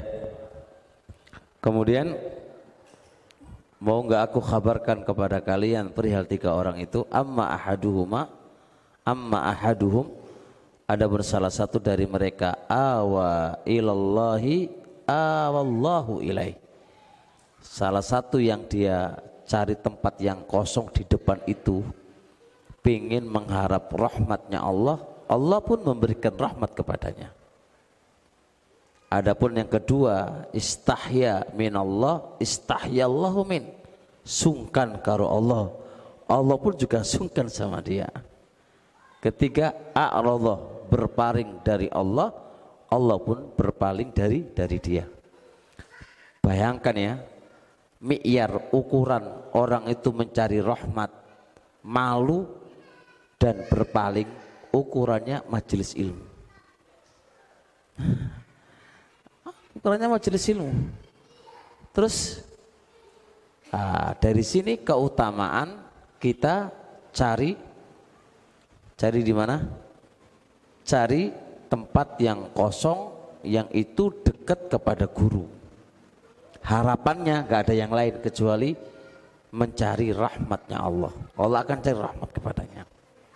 Kalau sampean sungkan-sungkan di belakang, Allah pun sungkan.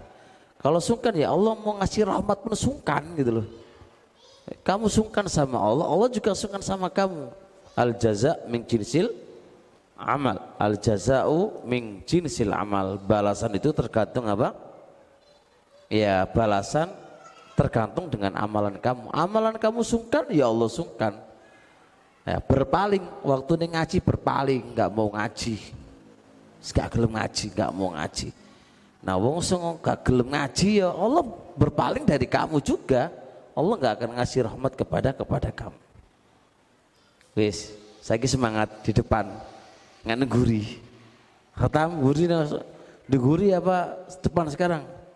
Wis, semangat.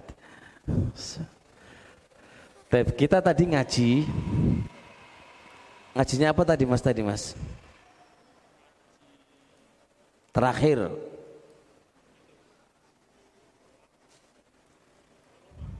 Lupa catat. Lihat catatannya.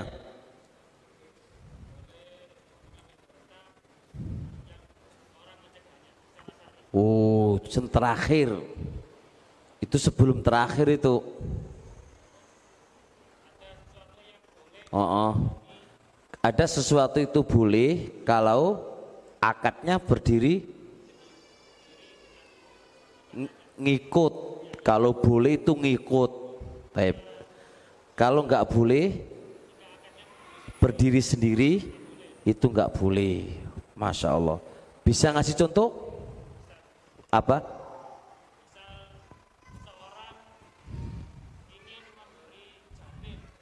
Janin ku apa? Kacang atau bi? Oh kambing. Janin yang ada kambing yang lagi hamil terus. Kalau transaksinya ke janinnya nggak boleh. Kalau transaksinya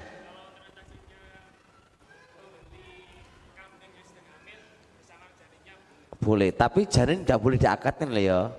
Beli janin itu ya. Walaupun mahal gak apa-apa. Yang penting jangan diakatkan janinnya, gak oleh. Contoh lagi, beli buah ya.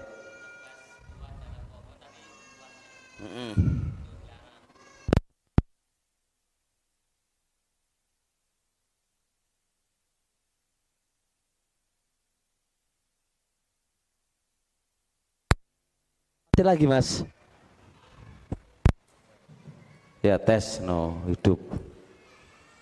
Taib ya Kaidah tadi Kaidah tadi kira-kira mana dalilnya? Kaidah tadi itu mana dalilnya?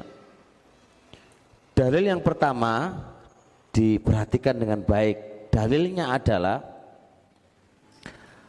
ucapan Nabi alaihi salatu wassalam hadis yang kita baca tadi di awal nah Rasulullah sallallahu alaihi wasallam an bai'ith thimari qabla budu solahiha Rasul melarang jual buah sebelum matang ini dibawa kalau akadnya berdiri sendiri Faham? Kalau akadnya beli buahnya yang belum matang Hati-hati para penebas. Penebas tuh ngawur-ngawur ya. Bahkan nebasnya itu tak tebas e, buah ini sampai lima tahun. Lima tahun harus ditebas. Gak lucu banget toh. Lima tahun pak harus ditebas. Wong ada ada buahnya aja nggak oleh. Apa mana? Sampai limang limang tahun. Jelas tambah nggak boleh. Ini alasan pertama. Alasan yang kedua, Rasulullah alaihi wasallam berkata, Badami, Man ba'a nahlan Man ba'a nahlan Barang siapa yang menjual kurma Ba'da antu abbaro Setelah kurma itu dikawinkan. Titik ini Barang siapa yang jual kurma setelah kurma itu dikawinkan fathamaratuha lil ba'i buahnya nanti milik penjual illa ayyastaritul mubta kecuali pembeli mensyaratkan kita ini. Nanti ada sisi pengambilan dalilnya.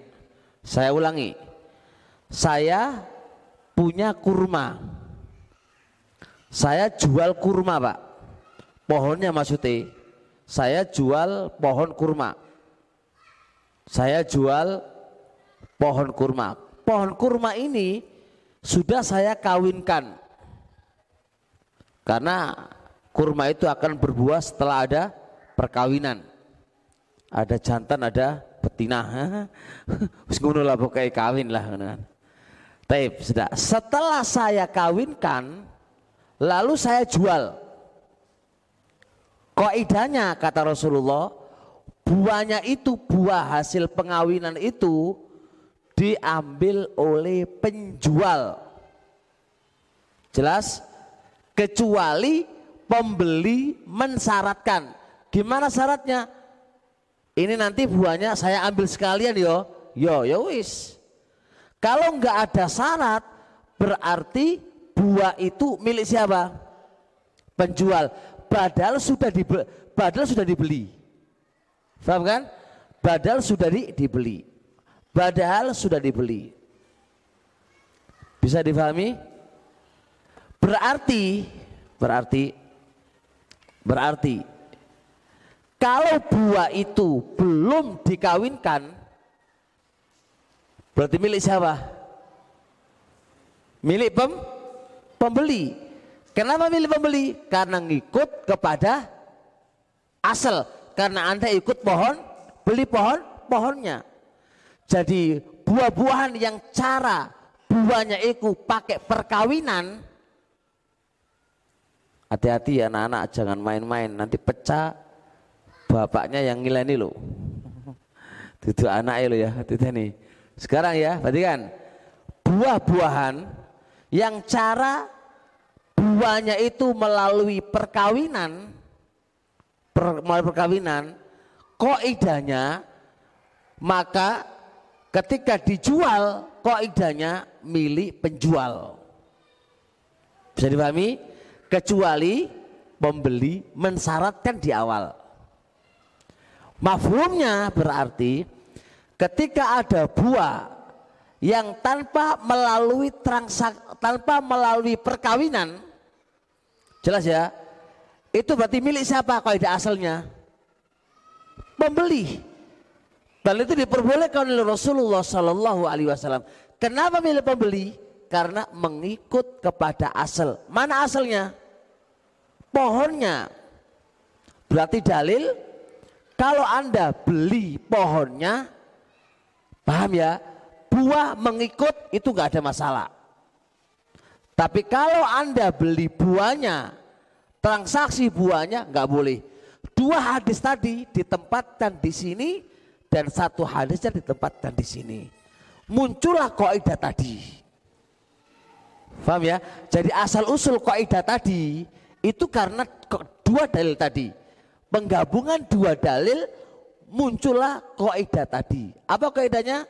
Hukum itu kalau berdiri sendiri sesuatu itu kalau transaksinya berdiri sendiri nggak boleh dalilnya tadi menjual buah yang belum matang. Tapi kalau menjual uh, buah tadi, akad buah tadi adalah ngikut kepada asalnya itu boleh berdasarkan kaidah dalil tadi menjual apa namanya kurma setelah dikawinkan maka e, buahnya milik penjual kecuali disyaratkan kepada apa? apa? Pembeli. Berarti sebelum ada perkawinan atau buah itu tanpa perkawinan, tanpa perkawinan, berarti milik siapa? Milik pembeli. Kok bisa milik pembeli? Ngikut kepada asal. Karena Anda kan beli beli apa? Beli pohonnya kan? Anda nggak beli buahnya, beli pohonnya. Maka buah tadi mengikut kepada asal. Sisi pendelnya bisa dipahami? Paham nggak? Dong, khair insya Allah. Jelas? Ada pertanyaan? Saranu nggak ada ya wis. Lanjut dulu. Sekarang antum beli mesin mobil. Kalau beli mesinnya, kalau beli mobilnya, ada nggak horor terkait dengan mesin? Antum mau meneliti mesin sampai ele-ele jeruk ini kan enggak. Tapi kalau antum beli mesinnya, transaksi mesinnya, aku ora dodol apa? Mobil, dodol apa? Mesinnya transaksi ke mesinnya, maka itu harus jelas. Jukun mesin tak delok isi. Harus dibongkar, tek tek tek tek tek didelok Pak. Nah, itu beli mesin transaksi ke mesinnya. Tapi kalau antum beli mobil dan mobil pasti ono ono mesinnya. Walaupun ada horor pun itu yasir ulama tidak mempermasalahkan. Karena akadnya adalah akad dia tabi ngikut kepada asal. Tapi kalau dia berdiri sendiri nggak bisa. Harus jelas dan jelas. Paham? Saya antum beli rumah. Ngerti tuh antum apa jenenge pondasi rumah? Ngerti ora? Kalau antum aku beli beli wesine wesine omah ngono piye? Transaksine antum beli wesi-wesi wesi nang di nang di nang pondasi. Berarti kalau transaksinya ngono berarti bongkaran gisi teh besinya oh transaksi ngono. Tapi kalau antum transaksinya omah secara utuh, walaupun ada yang tidak kelihatan pun, itu sekedar apa? Ngikut dipergampangkan oleh agama. Wes, dong apa lagi?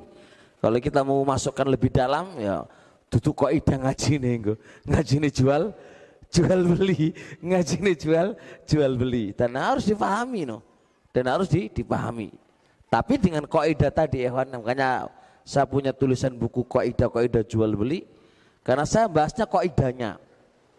Jadi kalau kaidah diterapkan ya akan enak banyak masalah yang masuk dalam kaidah. Ini saja ini kan kaidah. Atau bisa kembangkan. Pokoknya kalau sesuatu itu berdiri sendiri itu jadi horor, boleh kalau ngikut. Kaidahnya kan gitu. Berarti atau bisa kembangkan di apa saja. Di apa? Di apa saja itu nggak ada masalah. Taib lanjut ya. Kaidah selanjutnya. Kullu syartin yufsitul aqda idza dzukira fihi fa innahu yufsiduhu aidan bin niyati.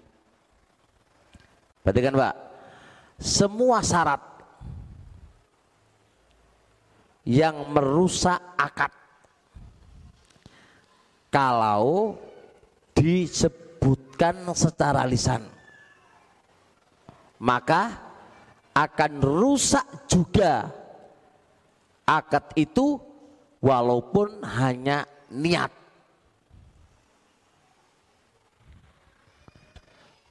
Dah, keterangan ini Pak. Sebuah syarat. Syarat itu ada yang disebutin. Dan ada syarat diniatkan tok nggak disebutin. Kalau sebuah syarat disebutin dilafatkan itu membatalkan akad maka berefek pula berefek pula terhadap akad walaupun hanya niat dong apa segurung dong Ngawas. Jaluk pemahaman.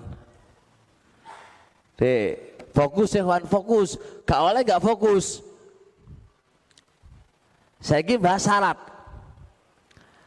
Syarat, syarat itu bisa membatalkan akad. Syarat yang membatalkan akad. Ketika syarat itu disebutkan Ketika syarat itu disebutkan dengan lisan, diterangkan dengan lisan, dionekno, diucapkan dengan lisan, itu batalkan akad. Paham kan? Maka batal pula syarat itu ketika diniatkan di dalam hati nggak dilafatkan. Jadi titik poin ini Pak, titik poin ini. Syarat itu ketika batal di akad, membatalkan akad, ketika syarat itu dilafatkan, diucapkan, waduh iki syarat iki batal. Kok bisa batal? Karena anda lafatkan ketahuan iki membatalkan akad. Maka syarat yang dilafatkan itu sama aja hukumnya dengan apa yang anda niatkan. Yang anda niatkan ya, paham nggak? Mek niat tok, mek niat tok. Antum niatkan. Maka yang kamu niatkan itu iso batal no akad. Sebagaimana anda lafatkan. Jadi ojo ini. Sing batal itu kalau dilafatkan. Kalau nggak dilafatkan, itu kurang batal. Enggak, podo Anda lafatkan atau Anda niatkan itu hukumnya podo, podo batali. Paham apa? Ulangi. Ulangi coba. Yo, kayak tadi. Gak mesti gak mesti podo karo aku. Yang penting maknai podo.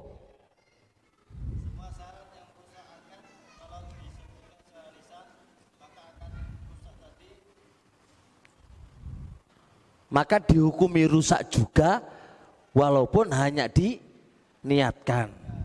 Ulangi mana coba? Gak usah dulu tulisan no. Dulu tulisan nih gula. Hah?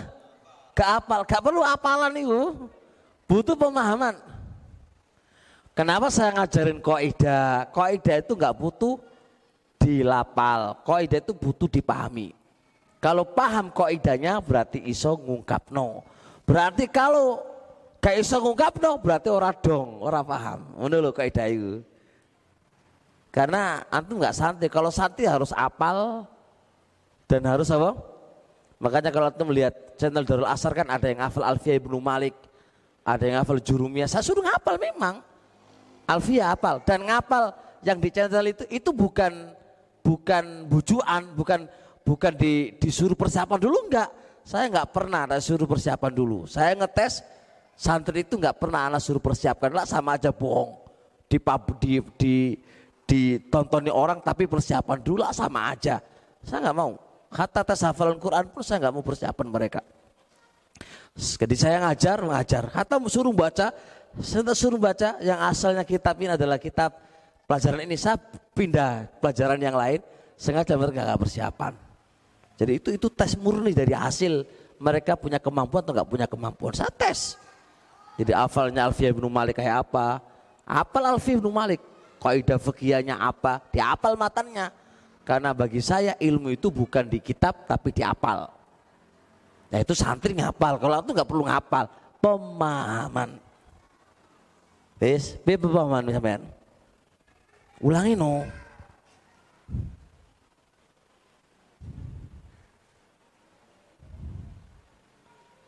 Ayo ulangi. Iyalah.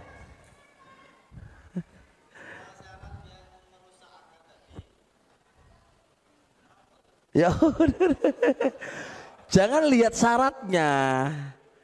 Jangan lihat syaratnya.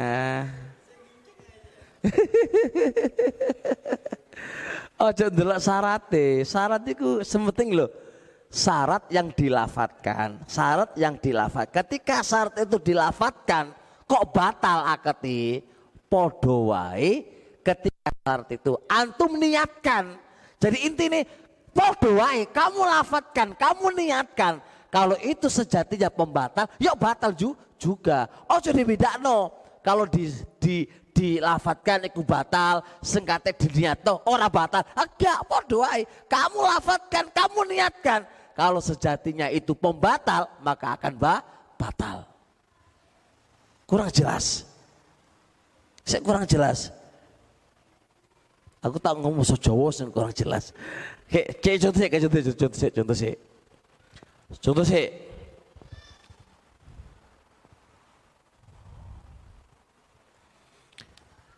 pada kasus talak. La'anallahu al-muhallil wal muhallilalah. Kasus pentalakan. Lihat, kasus pentalakan. Aku ya aku, gitu contoh. Aku itu mentalak istriku tiga talakan. Berarti talak apa jenenge? Talak ba bain. Wis talak ba bain. Dong apa Mari ngono, aku pingin kembali ke istriku lagi. Kan gak oleh. Dia harus menikah dengan orang lain dulu. Kan begitu toh? Ya wis. Terus kemudian A A ini pengen menikahi bekas istriku tadi. Paham ya? Itu nggak terlafatkan ngomongnya, nggak terlafatkan ngomongnya. Dipendem niati, niati dipendem. Aku menikahi bekasiku, engkau pengen tak cerai. Supaya Khalifuladi tadi bisa menikahi dia lagi. Dia nggak ngomong, mek niato. maka niatnya dia, paham ya? Niatnya dia sama saja dengan apa yang dia omongkan nikahnya tadi dihukumi tidak sah. Paham? Lu aku lu niat, orang orang terlafatkan, nggak terlafatkan. Lu aku niat toh. Podoai, awakmu terlafatkankah atau kamu niatkankah? Podoai, hukume podo. Maka nikahmu sama dia dalam rangka untuk menghalalkan saya dengan dia iku ora oleh dan batal pernikahan. Apa mana? Wis ono kesepakatan antara aku sama dia. Wis piye? Awakmu gelem to nikahi bekasku gelem. Wani piro? Oh, ono wani barang. Wis ono akad perjanjian. Ya wis tak opai 10 juta. Enak toh? Oleh di 10 juta, mari ngono nikahi nikah bekas istriku, mari ngono di talak. Iki iki wis wis ana wis wong Ono kesepakatan, ono kesepakatan, wis ono niat dan niat itu diucapkan. Ono kesepakatan kok ono ucapan. Lah, yang poin yang kita bahas bukan diucapkan, Pak, digreget di apa? Dikerentek loh, ya diniatkan kok wis ono wis ono niat tapi diwujudkan, wis ono niat niatnya adalah untuk membebaskan, untuk menghalalkan. Niatnya untuk menghalalkan. Untuk menghalalkan kepada saya, untuk saya. Itu niatnya, tapi nggak diomong no. Faham ya? Nah, kayak gini ini dihukumi batal. Faham ya? Baik. Kasus yang sama dengan ini adalah nikah niat talak. Nikah niat talak. Niate niate Pak, niate. Nikah niat talak. Paham gambarannya Pak? Gambarannya sampean itu kerja di Jakarta sono. Jauh dari istri. Jauh dari istri. Lalu sampean nikah sama orang Jakarta nggak kondo buju sampean niatnya sama niat niat niat niatnya sampean bar aku selesai kerja awakmu tak talak ngerti pak jelas tak talak tak talak pak niatnya dan ini terpendam di hati kamu dan niat kamu kasus ini oleh apa dua pendapat di antara para ulama. Pendapat jumhur gak oleh. Kenapa gak oleh? Karena niat memiliki pengaruh hukum sebagaimana Anda lafatkan di depan. Bagi ulama yang lain boleh gak ada masalah. Kenapa gak ada masalah? Mana larangannya? Kalau antum ucapkan aku nikahi kamu, Seke, se, seketika saya di sini, setelah saya di sini, saya cerai. Itulah sama dengan nikah mut, mut'ah. Makanya Syekhul Islam Ibnu Taimiyah membolehkan nikah dengan niat talak diperbolehkan oleh beliau. Paham ya? Tapi pendapat yang kuat adalah tidak. Kenapa tidak? Karena niat memiliki hukum sebagaimana dia lafatkan. Sebab apa? Kalau andai kata dia punya niat untuk di diapain? Ditalak, kira-kira kalau antum sampaikan kepada si wanita itu gelem ora? Gelem ora? Gak bakal mau. Maka pernikahan ini ada sisi penipuan secara terselubung. Secara terselubung. Dan saya yakin walinya wanita gak bakal mau kamu nikahi karena hanya sekedar sementara. Ketiga, kalau kita praktekkan kayak ini, berapa jadi orang janda? Dan orang yang janda sudah susah untuk menikah lagi karena orang-orang muda pun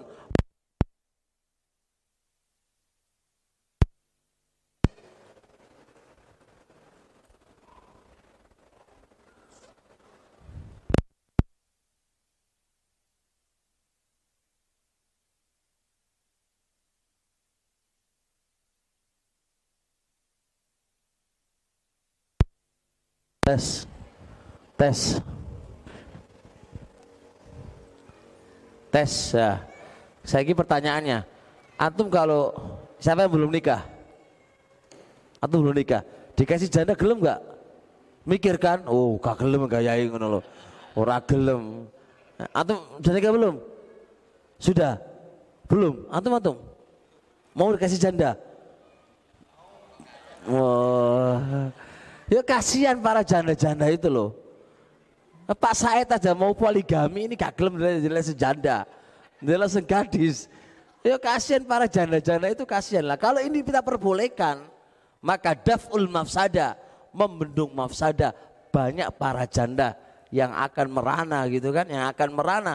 Maka pendapat yang paling kuat tidak boleh nikah dengan niat talak. Walaupun kita nggak katakan mut'ah, tapi saya katakan bahwasanya apa? Bahwasanya niat itu memiliki pengaruh hukum sebagaimana apa? Ketika dia lafat lafatkan sebagaimana ketika dia dia lafatkan. Wa dalil ala hadza yaqulu Rasul alaihi salatu wasalam innamal a'malu binniyat wa innamal likulli imri'in ma nawa faman kana hijratu ila Allah wa rasulih fa hijratu ila Allah wa rasulih wa man kana lidunya bi muraatin yusibu yang kahwa fa hijratu ila ma hajara ilai. Annamal a'malu amal itu tergantung dengan niat. Apakah menikah itu bukan amal? Amal. Akad jual beli. Apa namanya? E, berniat adalah amal. Nah amal tergantung dengan niat. Niatnya antum nggak baik maka amal juga jadi nggak baik. Tergantung dengan ni, niat. Taib. Cuma pertanyaan selanjutnya. Bagi yang tidak ngerti. Kayak tadi kan si perempuan tadi kan nggak ngerti. Dinikahi oleh si A. Nah aku kurang ngerti lo gimana. Aku tahu. Wong aku sih kalau ada yang ngelamar aku yo aku yo yo aja Apalagi aku seorang janda butuh butuh perlindungan, butuh nafkah, butuh pengayoman.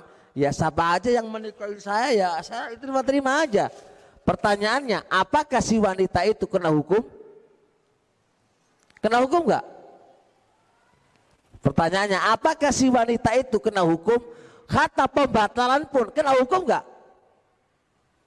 Ya enggak kena, oh dia enggak tahu kok maka pembatalan itu akan dihukumi dari pihak laki-laki yang niatnya untuk membatalkan. Paham nggak? Bagi wanita yang tidak punya, nggak ngerti apa-apa, bagaimana di sini dia nggak mendapatkan dosa dan nikahnya nikahnya dia sah untuk wanita, tapi laki-laki yang kita kan batal. Karena nggak tahu. Karena karena ketika si wanita itu mengiyakan menikah sama si A tadi itu ala hasbi zahir sesuai dengan zahirnya zahirnya orang ini kan apa menikah dengan niat baik kan banyak kan begitu gak tahu niatnya niatnya yang tahu kan hanya Allah subhanahu wa ta'ala maka bagi wanita yang tidak ngerti apa-apa maka bagi dia tidak berdosa dan nikahnya dia itu sah cuma bagi laki-laki yang tidak yang tidak sah hukumnya dosa bagi laki-laki Kecuali ada kesepakatan antara para wanita dengan si A. Yo, aku gelem kamu nikahi. Aku juga masih seneng pengen kembali. Ya wis, itu berarti podo podo kesepakatane, yo podo dosone dan tidak sah. Dan anak kalau mau kembali ke istri saya karena karena apa? Sudah sepakat ini haram hukum saya. Dan kalau saya tetap langgar, maka tetap dihukumi zina karena nikahnya nggak sah. Bisa dipahami? Ada pertanyaan?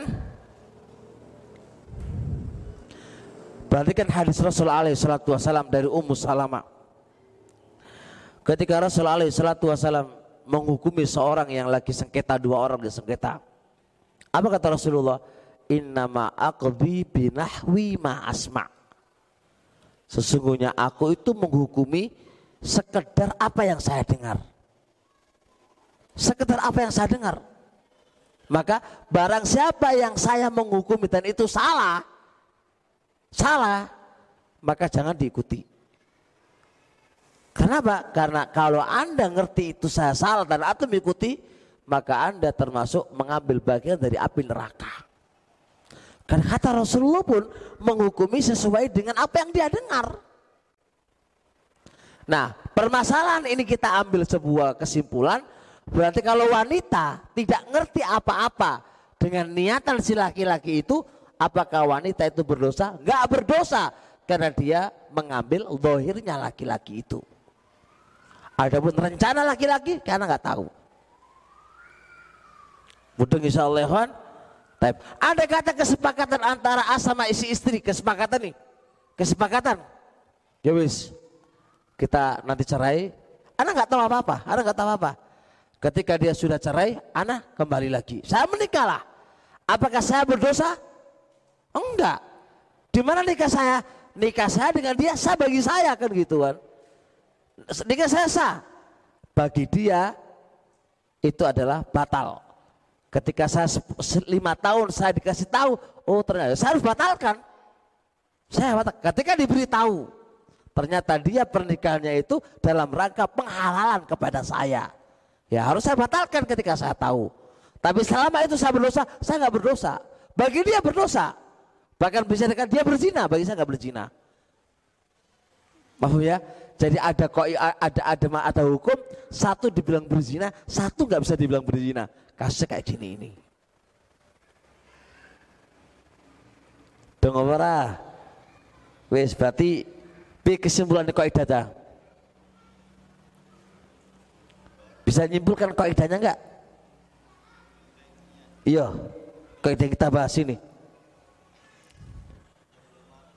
Belum gampang kaidahnya Pol gini nih tak kasih tahu. Kaidahnya podo Apakah disebutkan atau diniatkan hukumnya podo. Kalau itu bisa merusak akad maka akan merusak akad. Gampang toh kaidah. Jawane ngono lho. Podo Kamu lafatkan, kamu niatkan, hukumnya podo. Kalau memang itu bisa membatalkan akad, maka akan batal akadnya. Ulangi coba. Coba ulangi.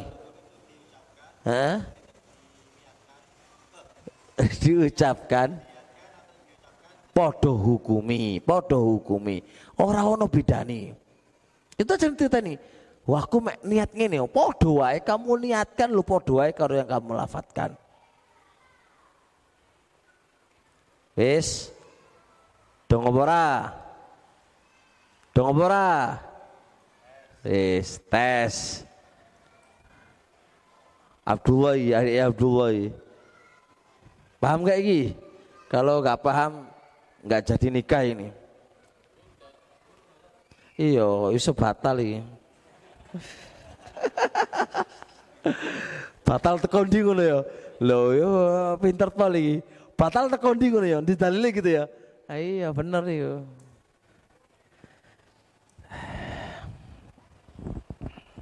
Si, soal. Antum menikahi istri antum itu apa niatmu? Iya. Antum menikahi istrimu itu niatnya apa? Dicerai? Ayo cerita sekarang. Gak berani cerita.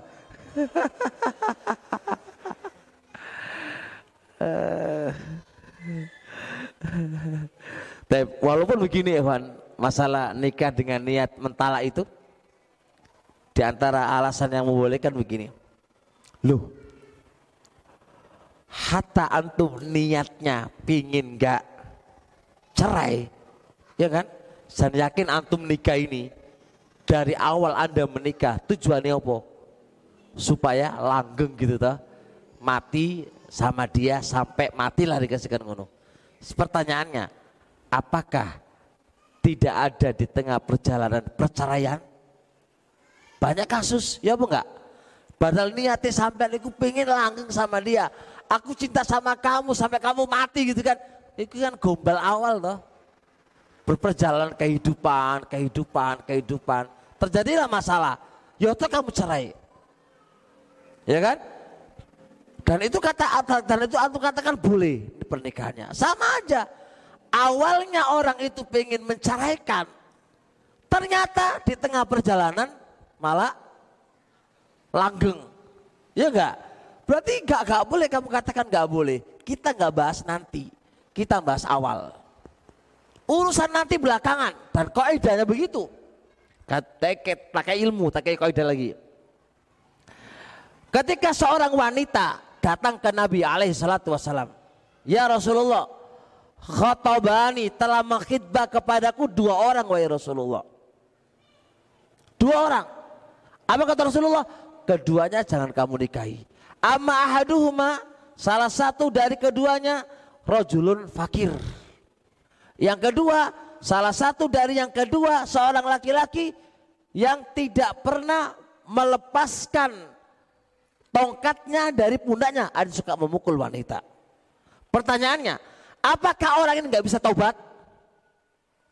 Memungkinkan kan bisa taubat, tapi apakah hukum Rasulullah adalah hukum akan datang atau saat itu? Saat itu hukumnya. Mudah nggak? Saat itu hukumnya. Urusan nanti Allah yang urus. Pembahasan ini juga kita nggak bahas nantinya. Kita bahas saat itu apa niatmu, apa niatmu itu. Itu yang memberikan pengaruh hukum. Oleh karenanya, kalau anda kata saya merekomendasi, bu nikah nikahkan aja anakmu sama khotam gitu kan, nggak apa-apa poligami. Khotam itu laki-laki masya Allah wapi epol gitu kan.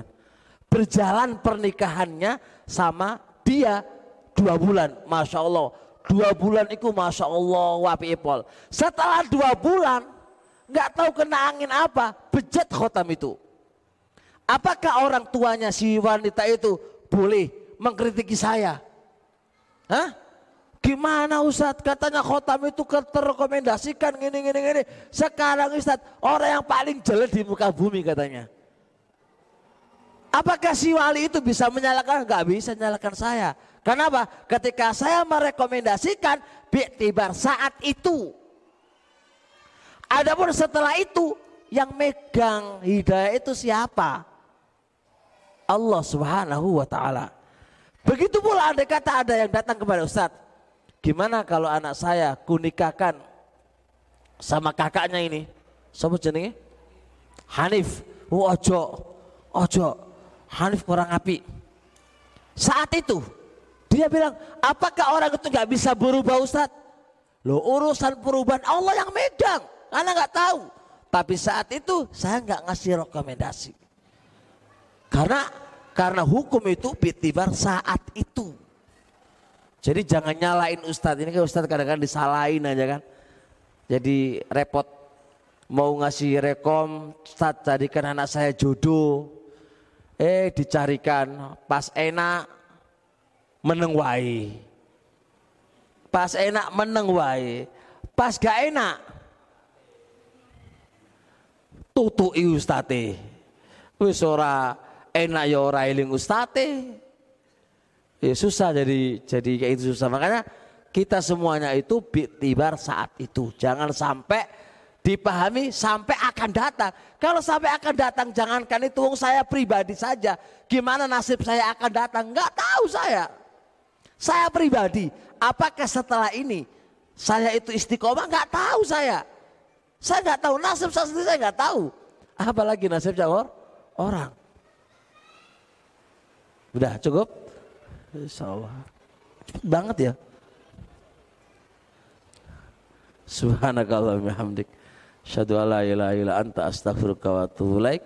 Assalamualaikum warahmatullahi wabarakatuh.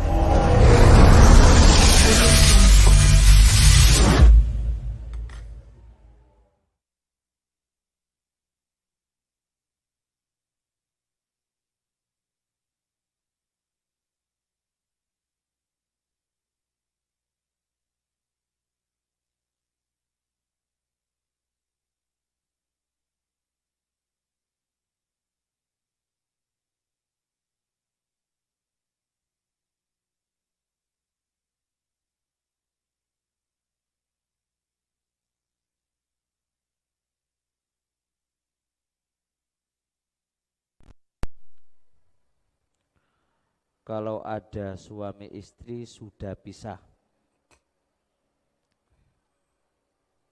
Apakah boleh masih menerima kiriman uang dari suami? Dan posisi rumah tangga masih belum resmi keluar surat dari pengadilan. Dan tidak dikaruniai seorang anak. Apakah boleh menerima uang itu rumah tangga selalu dicampuri orang tua dan dalam rumah tangga ada orang ketiga. Jazakumullah khairan Ustadz eh, kaidah asal. Sekarang kembali ke asal kaidah orang berbuat baik ke siapa saja itu oleh. Baik ke bekas mantannya atau ke orang lain jelas orang ono masalah. Paham ya? Tapi dengan syarat jangan menimbulkan fitnah. Kalau ada fitnah ya fitnahnya apa itu? Bintik-bintik kecintaan yang sudah labu menjadi apa? Nah kalau sudah ada kayak gitu maka di stop tidak diperbolehkan.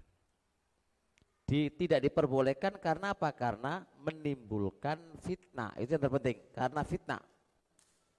Jadi selama tidak ada fitnah, tidak ada masalah. Namanya orang berbuat baik. Tapi kalau si bekas ini sudah menikah dengan orang lain, kok antum tetap ngirim, ya ini hukum asli juga nggak ada masalah. Nanti anta hanya pengen berbuat baik aja, tapi masalahnya pihak ke suami yang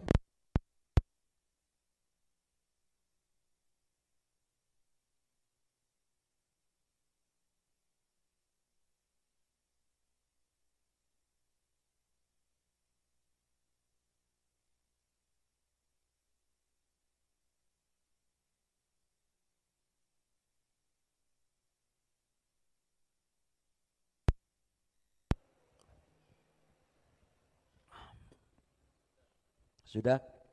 Kaidahnya perbuatan baik apa saja yang itu asalnya boleh tapi kalau menghantarkan kepada suudon perpecahan maka itu menjadi enggak boleh. Kaidah fakiyahnya al wasail lah ahkamul maqasid. Wasilah itu awalnya mubah tapi kalau menghantarkan kepada hal yang Allah haramkan maka menjadi tidak tidak diperbolehkan jadi ini jawabannya. Bisa dipahami jawabannya? Gimana jawabannya tadi? Boleh ya, karena orang berbuat baik boleh. Cuma hati-hati jangan sampai terjadi fit, fitnah.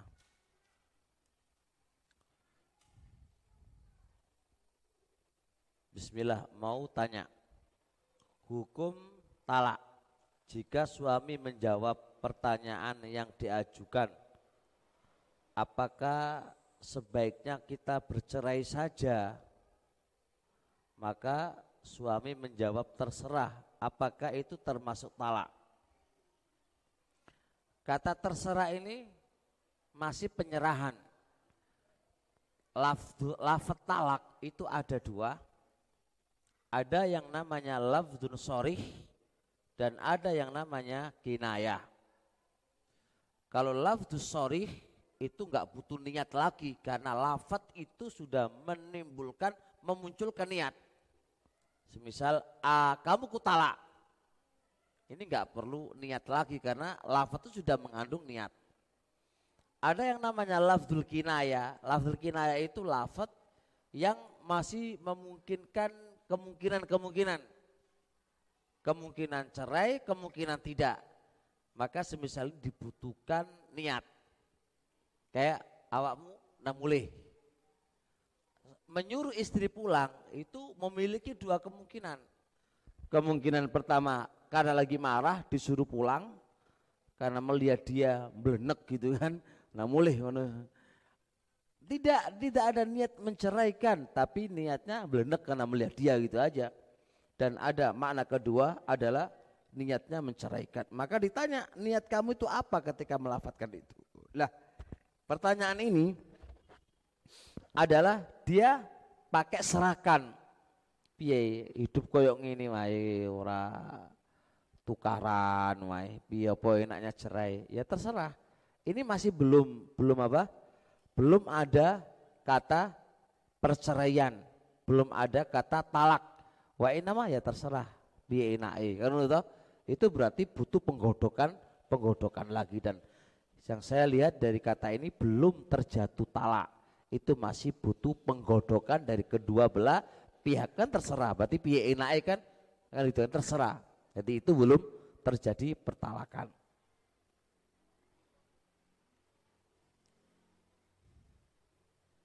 Saya nggak kebaca ini.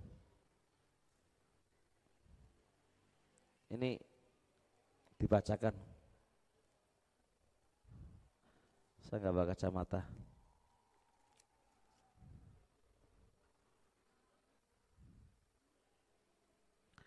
Ada seorang penjual apa ini? Kotak hadiah. Dengan harga 20 ribu rupiah. Kotak tersebut dapat berisi barang bagus atau jelek saat membeli kita tidak tahu isi kotak tersebut. Apakah boleh membeli kotak tersebut? Apakah termasuk horor?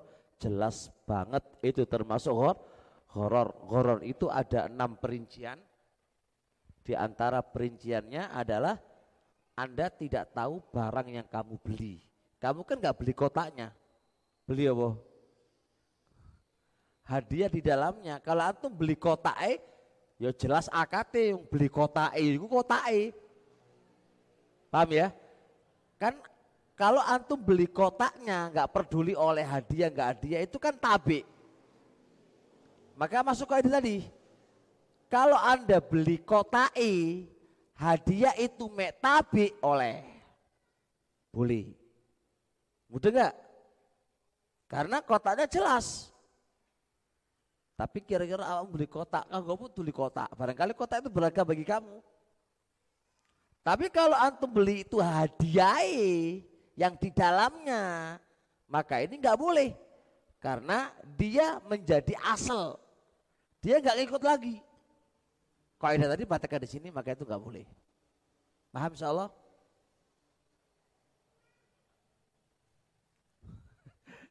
Paham nggak tadi? Oleh nggak tadi? Soal tadi apa jawabannya?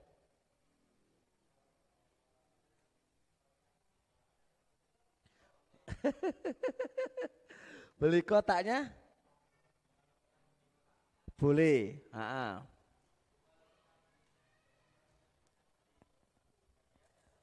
Baik. Kasusnya sama kalau antum di Indomaret ada kupon. Kupon berhadiah. Syaratnya harus beli ini, ini, ini, ini. Pertanyaannya, kalau antum belinya itu karena kuponnya, nggak boleh, horor. Kenapa? Karena itu sudah menjadi asal lagi. Paham nggak? Akadnya sudah menjadi asal lagi karena antum beli kupon. Sedangkan kupon belum mesti oleh hadiah. Tapi kalau ke Indomaret tadi karena apa? Beli apa? Beli barang yang nggak peduli ono kupon orang kupon nggak peduli. Aku ora butuh itu. Aku butuh barang itu. Maka boleh apa enggak? Boleh karena kupon sebagai asal dari permasalahan. Eh kok asal apa? Ngikut. Maka itu enggak ada masalah.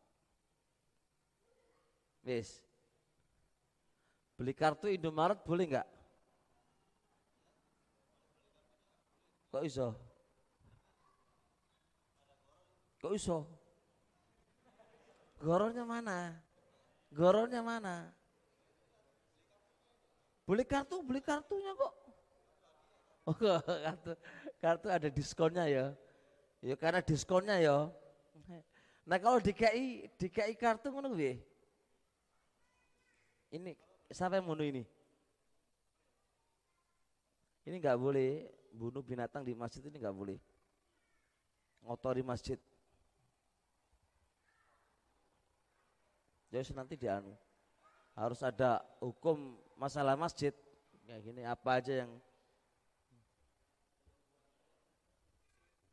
Tapi terus gimana? Kalau antum dikasih anu boleh nggak? Iya dikasih kartu. Iya kartu dikasih gitu aja. Kalau antum beli produk, monggo, kalau enggak ya enggak. Oh kalau dikasih gak apa-apa. Kalau beli apa bedanya kalau dikasih nggak apa-apa, kalau beli itu apa-apa? Juga bingung ini orang bingung loh. Kalau dikasih apa? Kalau dikasih nggak apa-apa. Kalau beli apa-apa. Kenapa?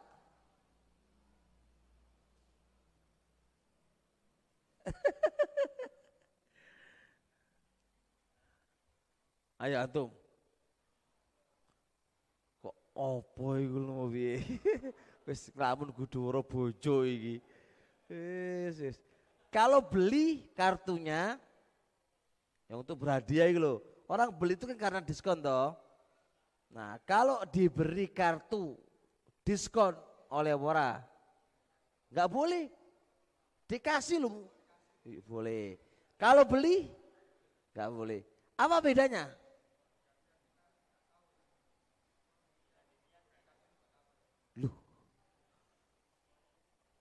Ya orang ngono jawabane ku lu piye kok ngono jawabane ya.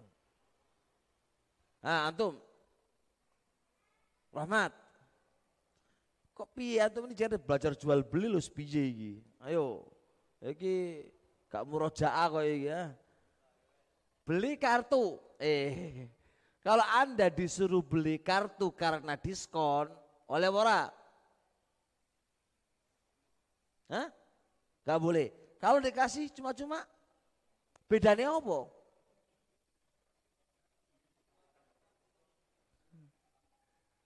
Bedanya kalau antum dikasih kalau aketnya aket tabarruat itu apa? Ada horor no problem. Karena ketika antum nggak dapat diskonnya Anda nggak rugi. Udah nggak? Tapi kalau Anda disuruh beli akadnya akad muawalot.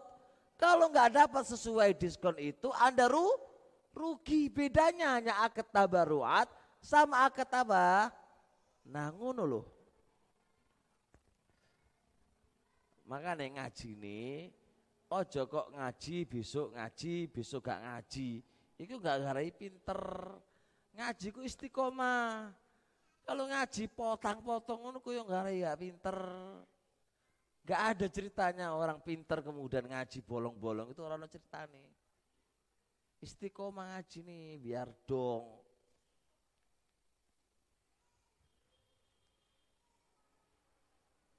Oh bagi.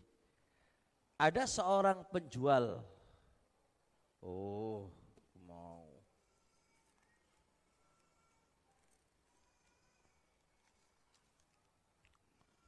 Ustadz, apabila suami dan istri bekerja bersama-sama untuk mencari nafkah, contoh membuka usaha sendiri yang dilakukan bersama, eh usaha laundry yang dilakukan bersama.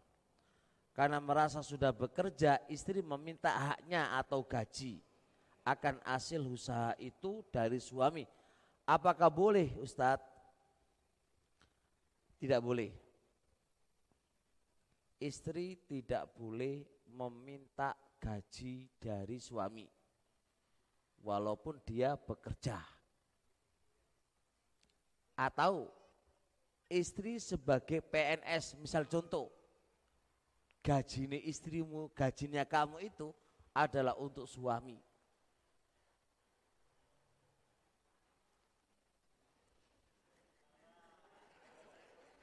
Loh, Kok piye? Kok seneng suami seto, seto, seto, se, se. Kasih dulu alasannya apa Ustadz? Ini kayak dolim kepada wanita gak? Enggak. Saya kasih alasan saya. Jadi apa pun istri yang istri itu lakukan, mau jualan karo suami atau kerja sendiri atau apa, semua uang yang dia dapatkan adalah untuk suami. Dia alasani. Saya kasih alasan logika dulu. Logika yang pertama, ketika istri sudah menikah sama suami, semua yang dimiliki oleh istri adalah untuk suami. Waktu untuk suami. Waktu untuk suami 24 jam itu untuk suami. Ya pora. Iya pora, iya ngono loh. Berat banget istri enggak, enggak untuk suami memang. Jelas. Nah ketika si istri itu kerja, berarti itu waktunya siapa yang dia bikin kerja? Waktu untuk suami seharusnya dia merawat anak, seharusnya dia merawat diri, seharusnya dia merawat rumah, seharusnya dia melayani suami. Gara-gara dia kerja, siapa yang terabaikan? Istri, eh suami. Oleh karenanya apa yang dia dapatkan adalah untuk siapa? suami. Kaidah yang kedua, istri itu wajib membantu suami dalam segala hal.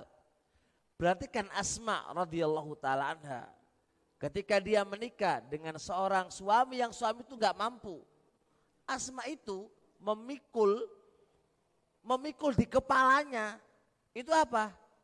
Makanannya kambing, makanannya sapi itu dipikul, cari cari makanannya kambing. Itu suami, itu istri. Dan itu masyur di sahabat Nabi alaih salatu wassalam. Kalaulah itu perkara mungkar, wong wedok kok mikul-mikul, langkar alaih Nabi, Nabi akan mengingkari. Dan para sahabat pasti akan mengingkari suaminya. Tapi tidak. Karena karena karena apa? Posisi istri wajib membantu suami. Bahkan dalam sebuah hadis, anin Nabi alaihi salatu wasallam, ala ukhbirukum binisai ahli jannah. Mau gak aku kabarkan kepada kalian perihal wanita-wanita penghuni surga? Kalau nami ya Rasulullah. Iya wahai Rasulullah. Siapakah wanita-wanita penghuni surga? Satu, al-wadudu. Wanita yang sewenang kepada suami. Wanita sewenang. Makanya senang itu muncul dari istri. Kalau istriku sewenang karo suami, maka akan muncul rahmah, kasih sayangnya suami kepadanya. Ala kaul sebagian para ulama, waja'alna bainakum mawaddata wa rahmah.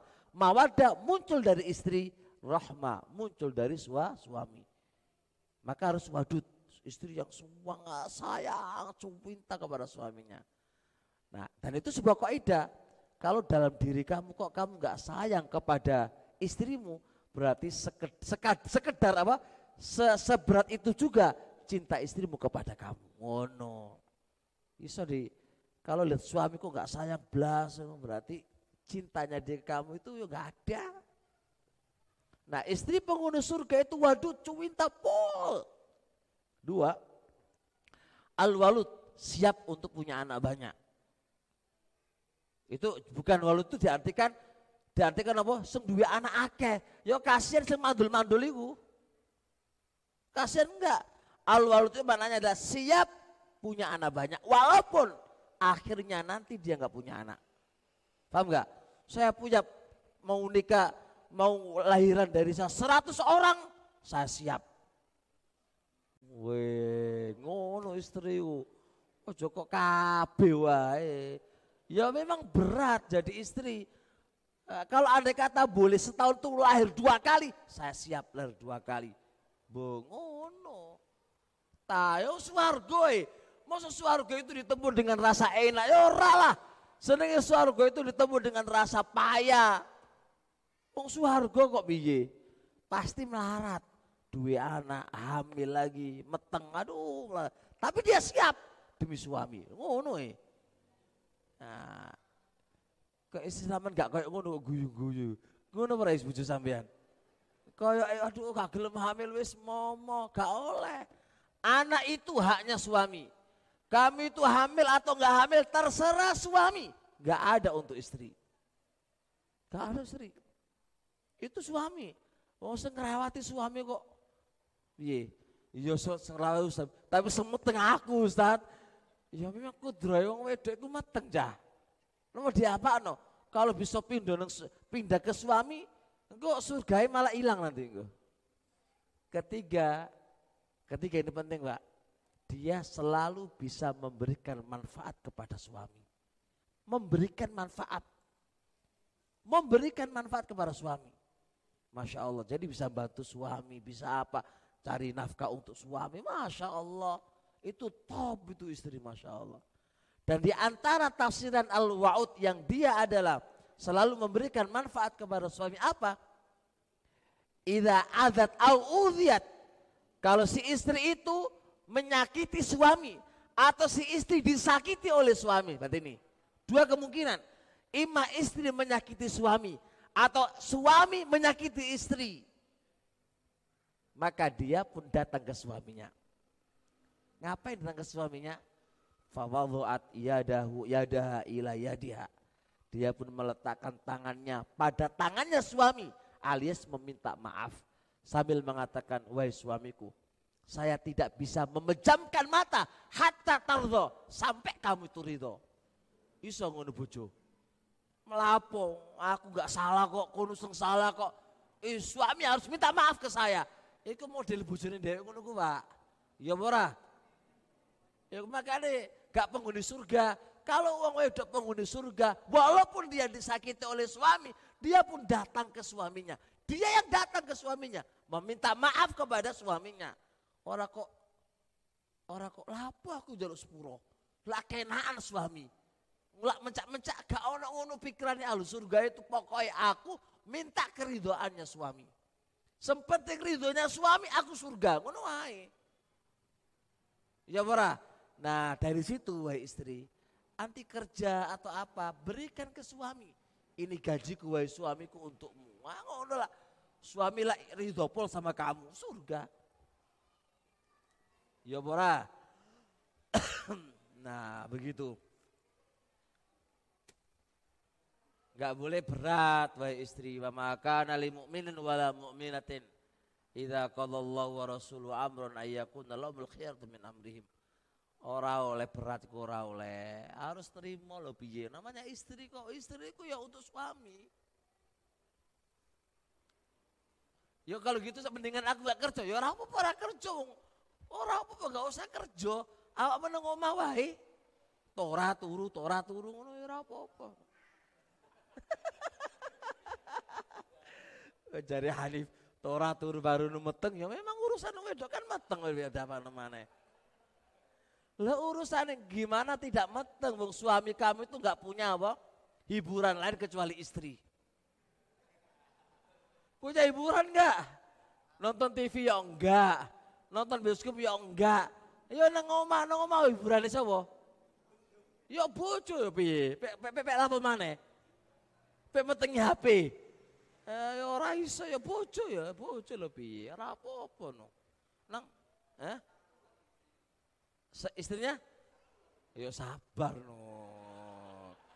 Ojo kok akeh-akeh siji wae. Sementing siji nglebokno surga Masya Allah siji kalau wis sip nah baru nambah. Siji enggak sip ngono nambah-nambah malah mumet nanti boleh nambah kalau udah siap berat lu nambah itu dalam semua sisi. Kalau sampai nggak ada kebutuhan, wis gak usah aneh nambah. Si jiwai. Loh, kok usah Ustaz kok nambah? Wis to, melak aku, mumet nanti.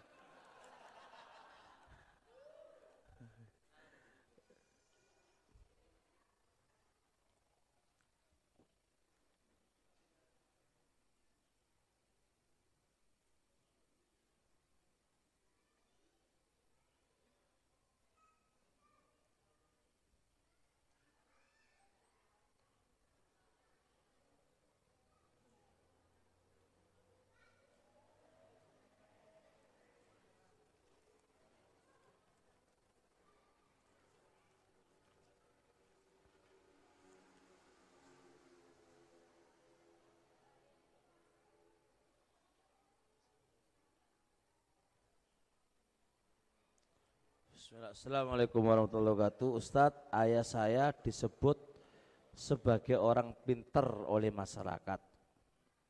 Beliau menjual jimat, mengobati orang sakit. Saya berusaha mendakwai beliau dan mendoakan beliaunya. Saat ada tamu yang datang untuk minta tolong, dalam hati saya marah, kadang menangis karena kesirikan yang dilakukan oleh mereka. Saya malas-malasan untuk menjamu tamu tersebut. Sebaiknya apa yang harus saya lakukan? Jazakumullah khair. Uh, begini. Ini ada dua hal yang harus dipisahkan. Dia sebagai tamu, ya tamu kita layani. Ya tamu aja kan. Urusan dia minta jimat sama bapak atau apa, itu urusan dia. Kita melayani hanya sebagai tamu dan kita ngasih minum ala kadar sebagai tamu itu bukan ta'awun ala kesirikan dia. Karena kamu gak kasih makan pun pasti dia masih apa? masih berbuat kayak gitu kepada orang tua kamu. Jadi ini dua hal yang harus dibedakan. Jadi dia datang sebagai tamu walaupun tamunya untuk itu kepada kedua orang tua kamu kan datang. Ya tamu, kalau memang dia tamu ya layani sebagai tamu untuk kasih minum, kasih apa sebagai tamu sekedarnya. Itu poin pertama. Jadi eh, Andi atau si penanya ya nggak perlu malas karena anti punya kewajiban untuk melayani tamu. Cuma urusan bapak yang menjadi apa orang pinter ini ya tetap doakan, tetap dakwai dengan mungkin kurang kesungguhan kita aja. Sebenarnya kan kalau kita tembus ke langit itu sebenarnya mudah kok. Cuma kurang kurangnya dari kita sendiri, kurang kurang apa? Kurang nembus aja ke ke langit. Coba lebih sungguh-sungguh lagi, lebih sungguh-sungguh lagi, lebih mengharap ya perbaiki hati kita, perbaiki uh, ketaatan kita. Insya Allah semakin kita taat kepada Allah, tembus juga insya Allah. Yang penting ada kesungguhan dari dari diri kita. Sekarang ini belum dapat hidayah, bukan berarti kita menyerah. Kita butuh lebih semangat lagi. Insya Allah tembus kok. Naam, idza da'ani idza sa'alaka ibadi anni fa inni qaribun ujibu da'watad da'i idza da'ani falistajibu li wal yumidu la'allakum. Oh ya. Waktunya sampai jam 8 insyaallah kami cukupkan dulu masih ada pertanyaan. Mudah-mudahan Allah Subhanahu wa taala berikan kita hidayah, taufiknya untuk bisa istiqomah di dalam ketaatan kepada Allah Subhanahu wa taala dan memberikan hidayah kepada keluarga kita, orang tua kita dan semoga Allah mematikan kita dalam husnul khatimah. Subhanakallah bihamdik asyhadu an la anta astaghfiruka wa atubu ilaik. Assalamualaikum warahmatullahi wabarakatuh.